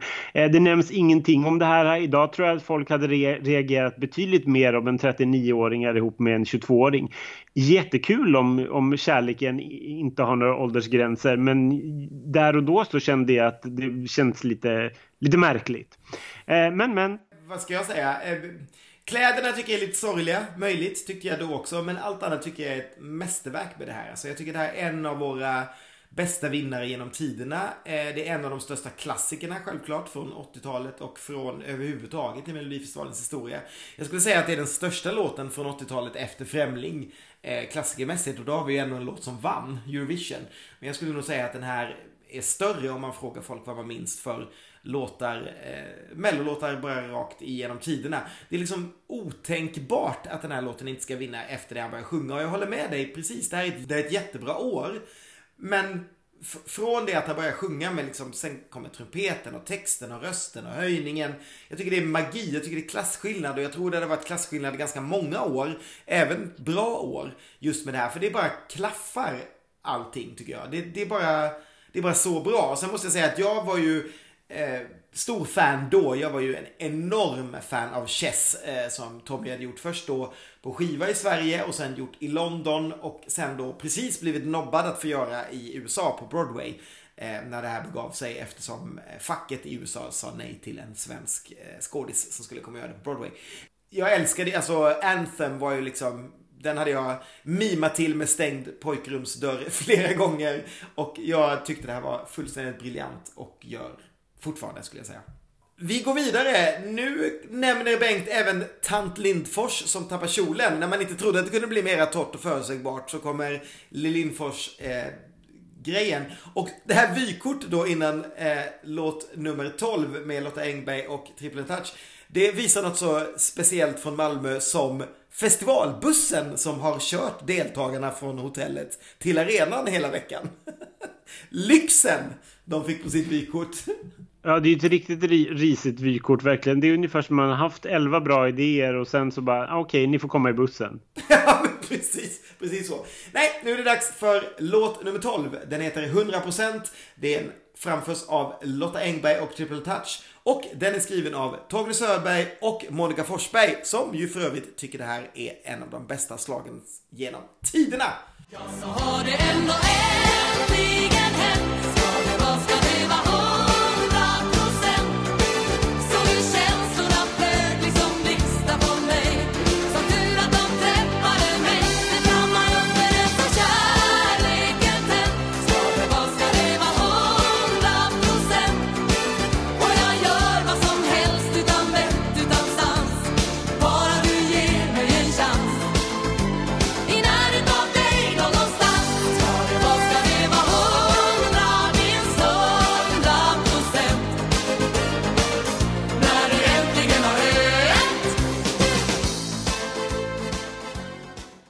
jag håller ju med Monica. Jag tycker att det här är en av de bästa slagets jag vet faktiskt. Jag tycker det här är Lotta Engbergs bästa låt i festivalen. Och jag undrar om någon har kommit tillbaka året efter en vinst med en låt som är så mycket bättre. Eh, svårt att tänka mig det. Möjligtvis att jag tycker det om Friends också när jag tänker efter. Men annars så eh, kan jag nog inte komma på någon. Också en klassiker. Jag tycker att den här tävlingen har så många rimliga vinnarkandidater. Alltså det här är ju absolut inte en rimlig vinnarkandidat det här året. Men väldigt mycket mer än vad Fyra Bugg var om man säger så. Ehm, Härlig, lagom dos av fånerier, inte för mycket. Ehm, och jag måste också nämna eh, Drag Race-fallet som Lotta gör på slutet. Yes Queen. Det är liksom bara drag queen som gör det nu för tiden. Liksom går ner i någon form av hårt fall mot eh, skrevet. Om vi säger så. Ja men verkligen en, en snygg split. Lotta som eh, då bara var 24 år och redan hade vunnit Melodifestivalen och kom tillbaka. Eh, efter att ha... Det blev tredje gången måste det vara. Hon körade ju bakom Herreys, det kan man ju knappt räkna. Men sen var hon med under namnet Lotta Pedersen 1984 då hon sjöng Sankta Cecilia. Och sen så vann hon då 1987. Ja, det roliga var att de här, det här, hur, kom, hur kom det sig då att Lotta och Triple Touch tussades ihop? Det var nämligen så att Monica Forsberg hade sett Triple Touch hos Kurt Olsson. Och sen tänkte hon så här, det här var en bra matchning. Eh, så att då tussades de två ihop eh, och sen så blev det så. De hade känt eh, fyra, varandra fyra veckor eh, när de framförde den här låten och det blev ju en härlig matchning. Och jag tycker att de, de ser ut att ha väldigt kul på scenen. Eh, det smittar ju av sig otroligt mycket. Jag tycker att det är ett jättecharmigt nummer verkligen. Som jag gillade jättemycket. Det här var också en sån här låt som jag bara direkt gick ut och köpte på singel och jag tycker fortfarande att den är väldigt check. Så det är ju definitivt stora tummen upp för mig. Sen kan man ju undra vad som hände med han eh, Håkan Johansson i Triple and Touch. Det har jag faktiskt inget svar på, men de var ju verkligen fyra personer där från början och det eh, var de väl aldrig sen. Eh, just då, då var det verkligen triple och en touch. Vem som nu var touch där, det vet jag inte. Men ehm, eh, eh, sen kommer man ju mest ihåg dem som tre personer med Lasse Kronér i spetsen. Är, är det inte lite sjukt att jag på något sätt alltid har tagit för givet att det var ju Lasse Kronér som var touch. De andra, de andra tre såg ju typ likadana ut upplevde jag i alla fall när jag såg det här 88 och så tänkte jag så här okej det är tre stycken triple och sen är det en touch som avviker helt från de andra utseendemässigt. Jag, jag googlade lite på, på Håkan Johansson, han som hoppade av då eh, 89, året efter det här.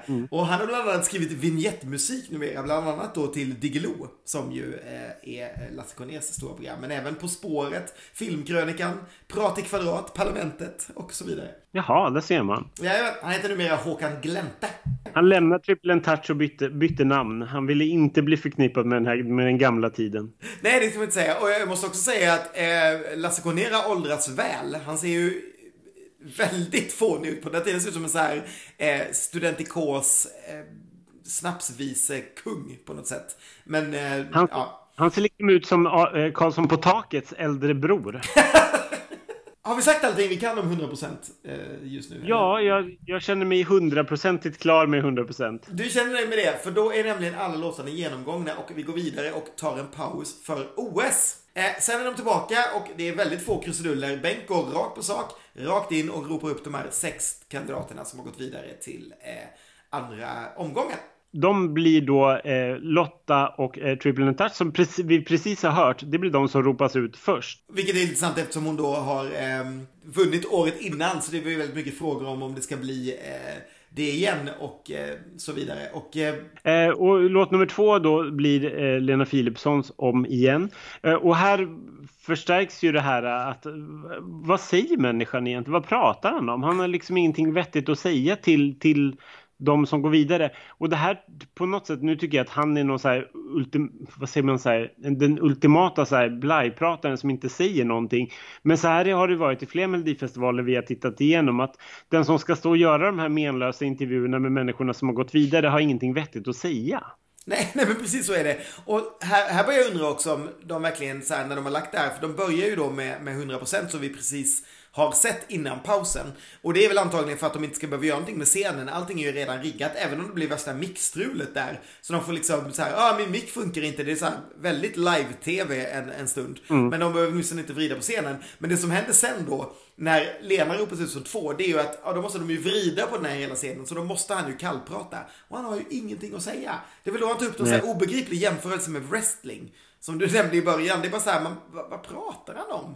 Det, bara, det finns ingenting. Lena har ingenting att säga. Hon vill bara upp och sjunga. Hon är nervös. Han har absolut inget att säga och ingenting manus. Så det bara... Eh, låt nummer tre som går vidare blir då Hakon Pedersen, Bangen Explosion. Här fortsätter ju också så här menlösheterna där han säger så här, du är, du är inte så lastgammal men vi ska göra dig lite äldre då du ska få sjunga. fattar ingenting. Det enda jag kommer Fattar ihåg ingenting av den. Så blir han äldre av att han sjunger? Ja, han blir ju i och för sig äldre för det går ju tre minuter. Men, men så här, jaha.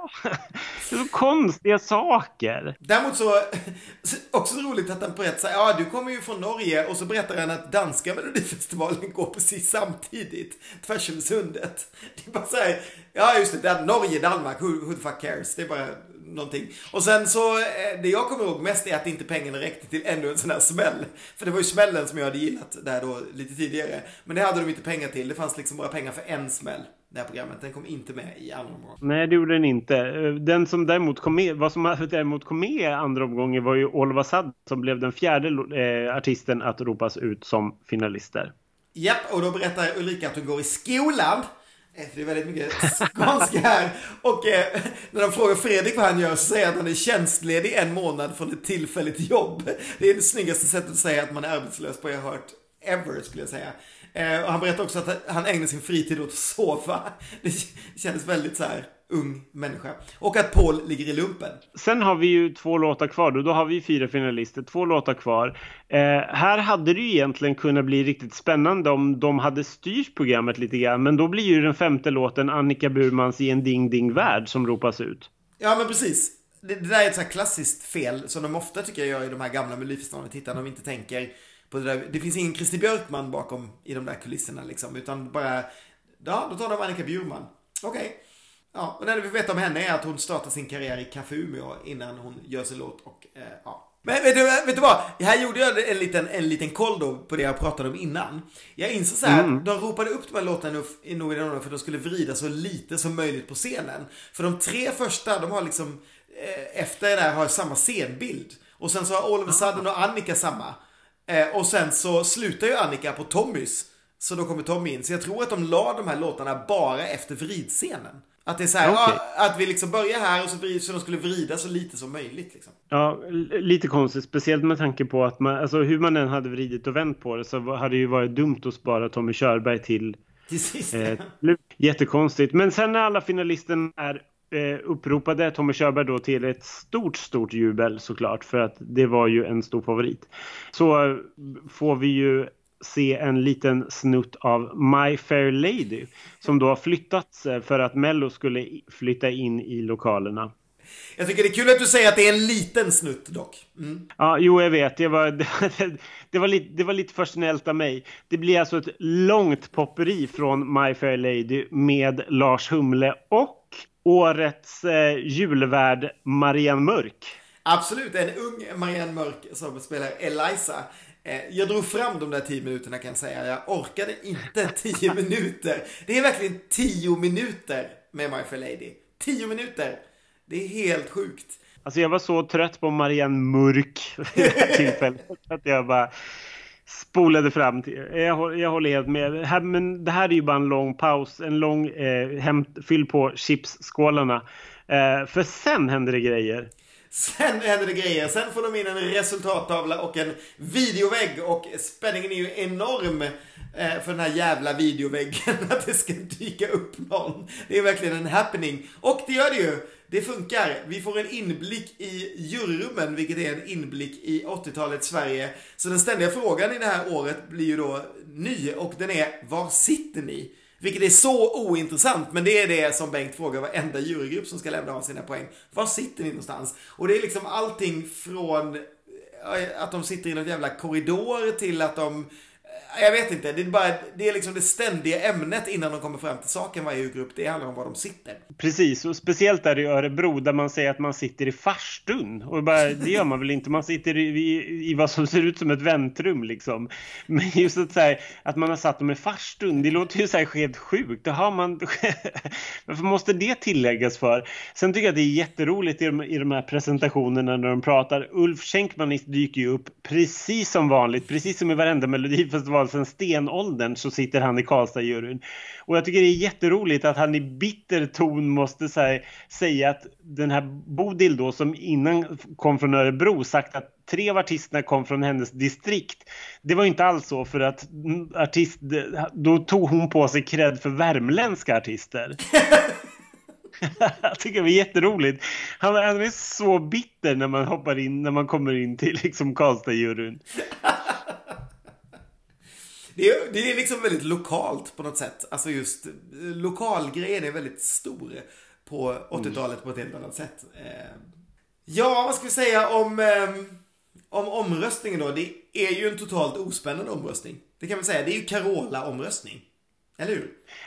Ja, men det är det ju verkligen. Tommy, högsta poäng är ju åtta då och eh, Tommy får ju åttor av alla utom Sundsvall och Göteborg. Eh, som gav sina åttor till eh, 100 procent. Härligt. Jag jag, Herregud, det var triple and touch. Det är klart att Göteborg gav sin åtta till dem. Vad Sundsvall höll på med vet jag inte. De kanske hade något gott öga till Lotta eller något, jag vet inte där.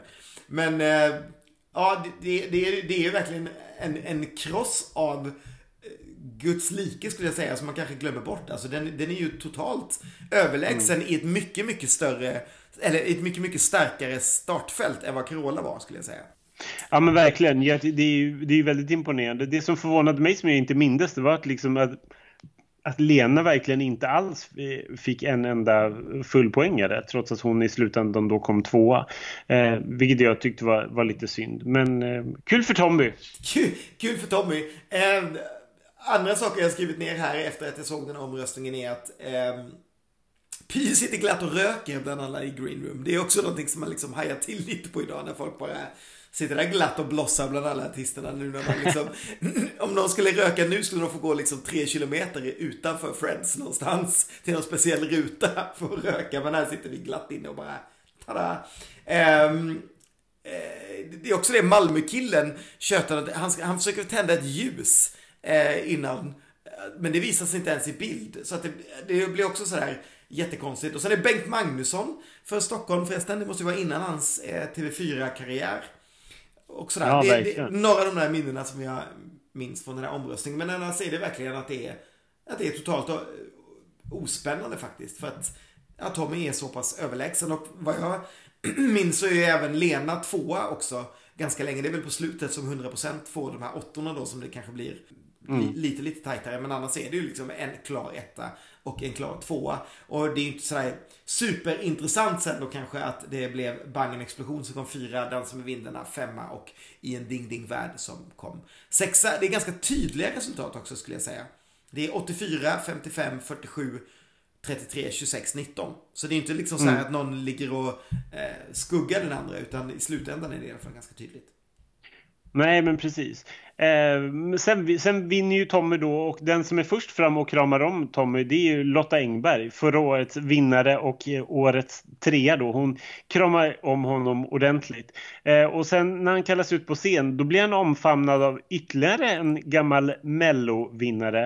Eh, då är det Kikki Danielsson som helt oväntat dyker upp och delar ut diplom för att hon vann senast Melodifestivalen arrangerades i Malmö. Jag vet! Det är så konstigt. Det är Också det att kvinnorna som delar ut blommor presenteras som program, programbladsförsäljarna från entrén. Vilket är ju verkligen också totalt ointressant.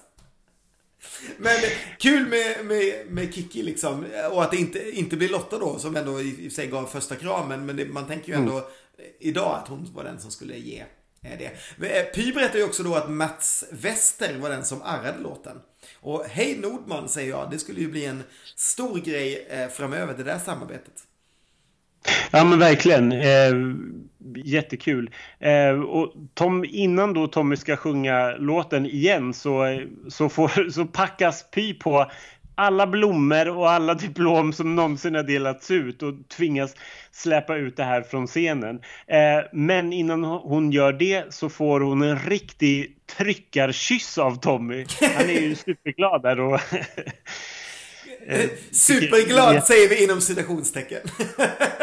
Ja, jo, precis. Det, det, det är väl med med Tommy Körberg mätt mått glädje får man väl säga. Sen sjunger han ju låten och då är det en helt ny scenbild. Då är det en helt ny scenbild. Eh, De här lamporna som kommer ner och formar Dublin mot slutet, de tycker jag ser ut som en så här taskig julgransbelysning. Ja, det, det ser ju jättetaffligt ut men, det, men det, jag tycker att det är rätt snyggt ändå att man har, man har, behåll, man har tänkt till liksom att man har ju behållit de här två tv-skärmarna på varsin sida men att man har gjort någonting eget i, i mitten för vinnaren. Liksom. Men jag håller helt med, det ser ju verkligen ut som jättetafflig julgransbelysning som någon, någon har kommit på i sista stund och bara "Ja, är det någon som har, har, har vägarna förbi Clas Olsson och försöker fixa någon liten ljusslinga så kan vi fixa att det står Dublin i taket också. Jag har kommit på att Dublin går att skriva, förutom pricken över i, så kan vi liksom på något sätt skriva liksom det med, med samma slinga. Vi gör det, vi gör det. Ja. Billy Butty Ja, på scen också för övrigt. Ja, precis. Han, han skymtade ju förbi för det var ju han som då hade prackat på Tommy den här låten framför i kokosbollståndet. Ehm, vi, vi kan, jag kan ju nämna lite grann om vad, vad tidningarna skrev dagen efter. Ehm, jag hoppar tillbaka där vad Lasse Andrell sa, vad jag sa, nämnde i början. Han skrev ju då att Stad Ljus knappast tillhör någon av de mer minnesvärda. Mm, det låter helt annorlunda dagen efter när han ska skriva om det här då. För då skriver, skriver han nämligen en mer värdig vinnare har tävlingen inte haft överhuvudtaget. Den här låten har stor chans i Dublin. Kappvändare säger jag. Ja men kappvändare deluxe säger jag. Eh, vad jag också tycker är roligt att han tyckte att 100% påminde om YMCA. Och Stad Ljus hade, hade strofer ur Take On Me, Ahas superhit från 86. Eh, jag vet inte riktigt vad, vad han tänkte där. Eh, sen var det ju det här med att Bengt Grafström eh, staplade självklarheter och sånt på... Så att det, han var väl inte superpopulär liksom. Eh, många läsare tyckte däremot att Lena Philipsson var bäst i båda kvällstidningarna. Och en fråga var ju, var Körberg en slager? Vilket jag Ja. tycker är jätteroligt. Ja, det var man tvungen att ställa sig. Vilket jag, vi tycker idag är så här, det är väl självklart på något sätt. Liksom. Vad, är- vad, är en, och, vad är en slager? Och var det tvunget att vara en slager som vann? Det här är frågan som Schlagerprofilerna ställer efter varje deltävling i och för sig. Eh, ja, det, är- det är helt rätt. Expressen trodde i alla fall att Lena Philipsson hade klarat sig jättebra i Dublin, var jätteimponerad av henne eh, och tyckte kanske att Stad ljus var lite för lik Anthem. Det är typ så att man ska klaga på någonting så, så ska man klaga på det. Varför skulle det vara en nackdel? Liksom? Eh, jag tycker att det är jättekul att Uffe Persson får lite en ros för att de tyckte att han var en glad överraskning. Liksom. Eh, Expressen tyckte för övrigt att Bengt eh, Grafström var en värdig representant för evenemanget. Sällan har en så trevlig och avspänd röst sagt så mycket utan att ha någonting att säga. Tycker jag var jätteroligt. Eh, en annan grej som jag skulle vilja lägga till också eh, det är att nu när jag älskar 88 så mycket så var jag tvungen att kolla hur det gick på listorna för de här låtarna. Eh, det var tre, två stycken låtar eh, testades och alla det kanske var fler som testades men två låtar gick in på tracks i alla fall. Kan du gissa vilka? Jag skulle gissa att bara du och jag var en av dem eftersom Paul Rain var ju en Tracks-artist. Det är korrekt. Bäst som bäst 15 plats och tre veckor spenderade han på tracks. Och sen var det en låt till. Det där blir svårare. Eh, jag skulle vilja säga om igen, men det skulle också kunna vara eh, Annika Burman. Det är om igen. Ja, bra. Om igen låg, eh, låg faktiskt eh, sex veckor, eller fyra veckor och eh, med en sjätteplats som bäst faktiskt. Vilket gjorde att hon hamnade runt 50 plats på årslistan. Uffe Perssons nästa weekend bubblade till tracks. Däremot så gick det lite bättre för låtarna på Svensktoppen där hela sex låtar gick in. Annika Burman, Oliver Sadden, Håkan Pedersen, Lotta och Triple Touch, eh, Lena Philipsson och Tommy Körberg såklart. Eh, Tom, men den som låg längst av de här, det var Lena Philipsson faktiskt. Vilket var jätteroligt. Hon nådde som bäst en andra plats eh, men låg hela 12 veckor. Hon var den enda låten som också klarade sig kvar över sommaruppehållet. Så hon låg kvar och gick till och med upp. Hon höll på att åka ut innan eh, Svensktoppen tog sommarpaus. Och sen så gick hon upp efter när, när det rullade igång igen till hösten. Det tycker jag var jättekul. Ha, coolt. Ja. Japp! Eh, ja, har vi någonting mer att säga om det här? Du har ju redan nämnt eh, Tommy i Eurovision att vi eh, kanske blev lite besvikna och jag tycker fortfarande att det är en låt som borde gått bättre än den placering det fick. Men han var ju som sagt krasslig. Ja, eh, precis. Eh, Och att det var, det var Py Bäckman då som sjöng, eh, fick rycka in och sjunga på genrepet för honom, vilket skrev, det skrevs väldigt mycket om i tidningarna. Eh, en, annan detalj som jag aldrig nämnde när vi pratade om Tommy och Py, det var att hon skrev ju den här låten under pseudonym, Leikaf. Japp. Och, och vänder man på det så blir det Fuck your all.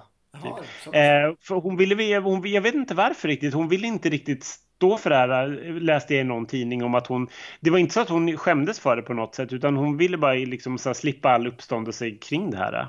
Nej gud, skulle hon skämmas för saker i Melodifestivalen så vet vi vad hon skulle skämmas för. det, det tog hon ju igen långt senare skulle jag säga. Mm. Ja, precis. Eh, Py som för övrigt också dök upp som, som sångerska i Melodifestivalen fyra år efter det här med Långt härifrån. Eh, men eh, nej, ja, det finns inte så mycket mer att säga. Jag tycker vi har betat av väldigt mycket när det gäller Melodifestivalen 1988. Det tycker jag också. Jag tycker bara att vi vet ju inte riktigt vem vi ska ringa. Utan jag tänker så här att du får överraska mig och bara ringa någon här och så ser vi vem det blir. Gud vad kul! Jag eh, ska bläddra lite grann och köra lite, vad heter, vad heter det, nummerroulette i min eh, te telefonboks roulette i min telefon så får vi se var vi hamnar någonstans bland deltagarna 1988. Eller hur? Sätt igång! Vi trycker på telefonen och sen så sitter jag på helspänn med en stor kanna med popcorn.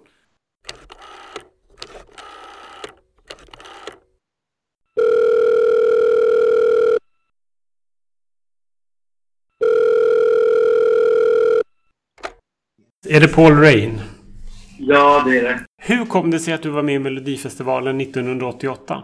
Det var ju så att det fanns en låt som jag var med och, eller en, en, en låt som jag skrev eh, 80, kan det vara 86 tror jag. 80, 85 eller 86. Som eh, skickades in från eh, mitt, skiv, mitt dåvarande skivbolag Alfa Records. Och eh, den kom med 88. Och det var inte meningen att jag skulle sjunga den utan det var en artist som, eh, som precis hade signat för Alfa Records. En, en ung tjej som var lovande och så, som skulle sjunga den.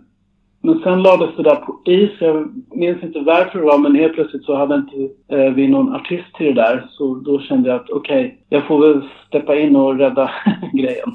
Så jag uppträdde med den själv. V vem var tjejen?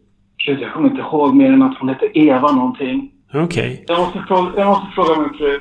Jag Ja. kommer ihåg. absolut. Vad minns du från Melodifestivalen 88? Det var ju Malmö. Jag minns att ehm, Lena Philipsson och jag, vi blev publikens favoriter i tidningarna dagen efter. Eh, trots att jag inte var med bland de fem som gick vidare, om det nu var så att de gick vidare. Nej, det var inget sånt, utan de utsåg ut, Jo då, det var- vinnaren direkt. Nej då, det var sex, sex stycken gick vidare. Var det så? Ja. Ja, så jag, jag låg precis på gränsen där med eh, vad det nu hette, den låten som kom sexa där. Ja. Okej. Men eh, sen minns jag också att det var eh, riktig orkester. Så det var ju jättekul. Anders Berglund var ju dirigent som hade eh, gjort liksom arvet på min låt live. Så det var jättekul att höra min låt live och sjunga till det. Och jättecoolt med liksom kören med, jag vet inte om Diana Nunes och de var med, liksom de som alltid brukar vara med. Ja, men Så det är precis. jättehäftigt. Den klassiska mellokören. Tommy Körberg vann, Ja. ju, vann ju det här året. Var det självklart att han skulle vinna? Ja, det var rätt uppenbart redan liksom när han klev upp på scen. Efter första versen så förstod man att okej, det är kört för oss andra liksom. Ja. Du gick ju inte vidare som sagt till andra omgången. Var du besviken över att du inte gjorde det? Nej, inte egentligen för att eh, på den tiden så fanns det inte så många TV, mm, eh, tv-sända program där man kunde få ut sin musik och medverka och liksom sjunga på. Så att det var ju mer så vi tänkte liksom att det kanske är bra för mig att synas i TV. Låten som du gjorde skildes ju lite grann från det du hade gjort tidigare. Du hade ju haft ganska, ett, ett par tracks hits till exempel. Men de var på engelska. Var det liksom självklart att träda in och sjunga på svenska? Och var det någon tanke med att fortsätta på det på något sätt? Nej, utan det var ju som jag sa tidigare liksom. Jag gör ju låtar vid sidan om min artistkarriär också. Eller jag gjorde det då. Mm. Och eh, vi skickade ju in den låten med tanke på att det skulle vara en, en tjej som skulle sjunga den. Och sen helt plötsligt när den låten kom med så... jag vet inte om skivbolaget fick panik eller något bara, men... Okej, vi måste lösa det här. Va? Okej. Okej. Ja, men jag sjunger väl den då. Och du var, du var schysst och ställde upp. Det, du, nämnde ju, Ja. du nämnde ju precis att eh, Lena Philipsson och du var ju lite grann folkets favoriter. Eh, och det gick ju bra efteråt också. För ni två var ju de enda som hade tracks hits till exempel. Du, du gick in på trackslistan och hade som bäst en femtonde plats. Och det var, ju, det var ju ganska coolt. Så det var ju ändå liksom en uppskattad låt. Ja, det var ju fantastiskt. Det hade jag inte en aning om faktiskt. Ja, Okej. Så det är, coolt att du har gjort research på det. Ja. När, när sjöng du bara du och jag senast? Ja, det måste ha varit på min 40-årsskiva när jag fyllde 40. För då hade jag en stor fest. Då hade min fru fixat så att hon hade bjudit in Lena Philipsson som sjöng Fångad av en stormvind vind med mig. Och det var lite roligt för folk gick... Eh, vi hade stora panoramafönster. Det var en restaurang i stan. Det var stora panoramafönster ut mot gatan. Så folk som kom förbi, de såg Lena sjunga Fångad av en stormvind och de bara Okej, det är Carolas låt, men det där är Lena. de blev lite förvirrade. Och sen eh, Nanne Grönvall var uppe och sjöng med mig. Och eh, Blossom Painton sjöng Never Let It Go med mig. Så att eh, Marie hade verkligen gjort en jättekul fest för mig. Och då passade du på att sjunga bara du och jag? Ja, precis. Okej. Var det på allmän begäran då eller? Det fanns en playlist som var, som var med låtar som... nu ska vi förnedra Paul. Okej. Du, eh, du har ju tävlat som kompositör också i Melodifestivalen. 2003 så hade du med TKO som gjordes av Bubbles. Specialskrevs den till dem? Nej, den var faktiskt tänkt för Ricky Martin. Jaha. Och så hamnade den i Melodifestivalen. Ja, frå, fråga mig inte hur det gick till. Du, du, du måste fråga de andra låtskrivarna. För det, den var inte inskickad från mitt håll kan jag säga. Okej. Eh, har du skickat in Nej. mycket, mycket låtar till Melodifestivalen genom åren? Ja, alltså vi har ju, vi har ju skickat in, nu ser jag vi, jag och min fru, vi jobbar ju tillsammans sedan 2006. Mm. Så att eh, från och med 2006 så har vi skickat in eh, låtar konstant. Men problemet är att vi har ju inget eget förlag. Mm. Utan vi är fria liksom. Så att jag tror att det är enklare att få med låtar om man har ett förlag i, i ryggen och ett skivbolag och kanske en färdig artist. Mm. Eh, Att bara skicka in, att bara skicka in en låt är nog svårt liksom. Mm. Det finns, det finns låtar som ni har skickat in förstå, har jag förstått, som man kan höra. För du och din fru har också en podd. Ja, just det. Ja. Ja. man kan gå in där och lyssna på vad det är vi gör för något egentligen. Så det, det är väl allt mellan himmel och jord där. Okej, Plus vad, mellolåtar. vad coolt. Vad heter den? Den heter Paul och Maries låtskrivarpodd. Väldigt självklart och naturligt namn. Ja, ja men det, vi tänkte att vi, vi har ju liksom ingen egen röst sådär lite ute i etern. Så att det kanske är kul för andra låtskrivare eller folk som bara är allmänt intresserade av vad låtskrivare pratar om. Mm. Det kan vara intressant att få en inblick i våran vardag liksom. Ja, jag måste fråga också, om vi hoppar tillbaka till Melodifestivalen 88. Hade du, någon, hade du någon egen personlig favorit av de andra låtarna som tävlade?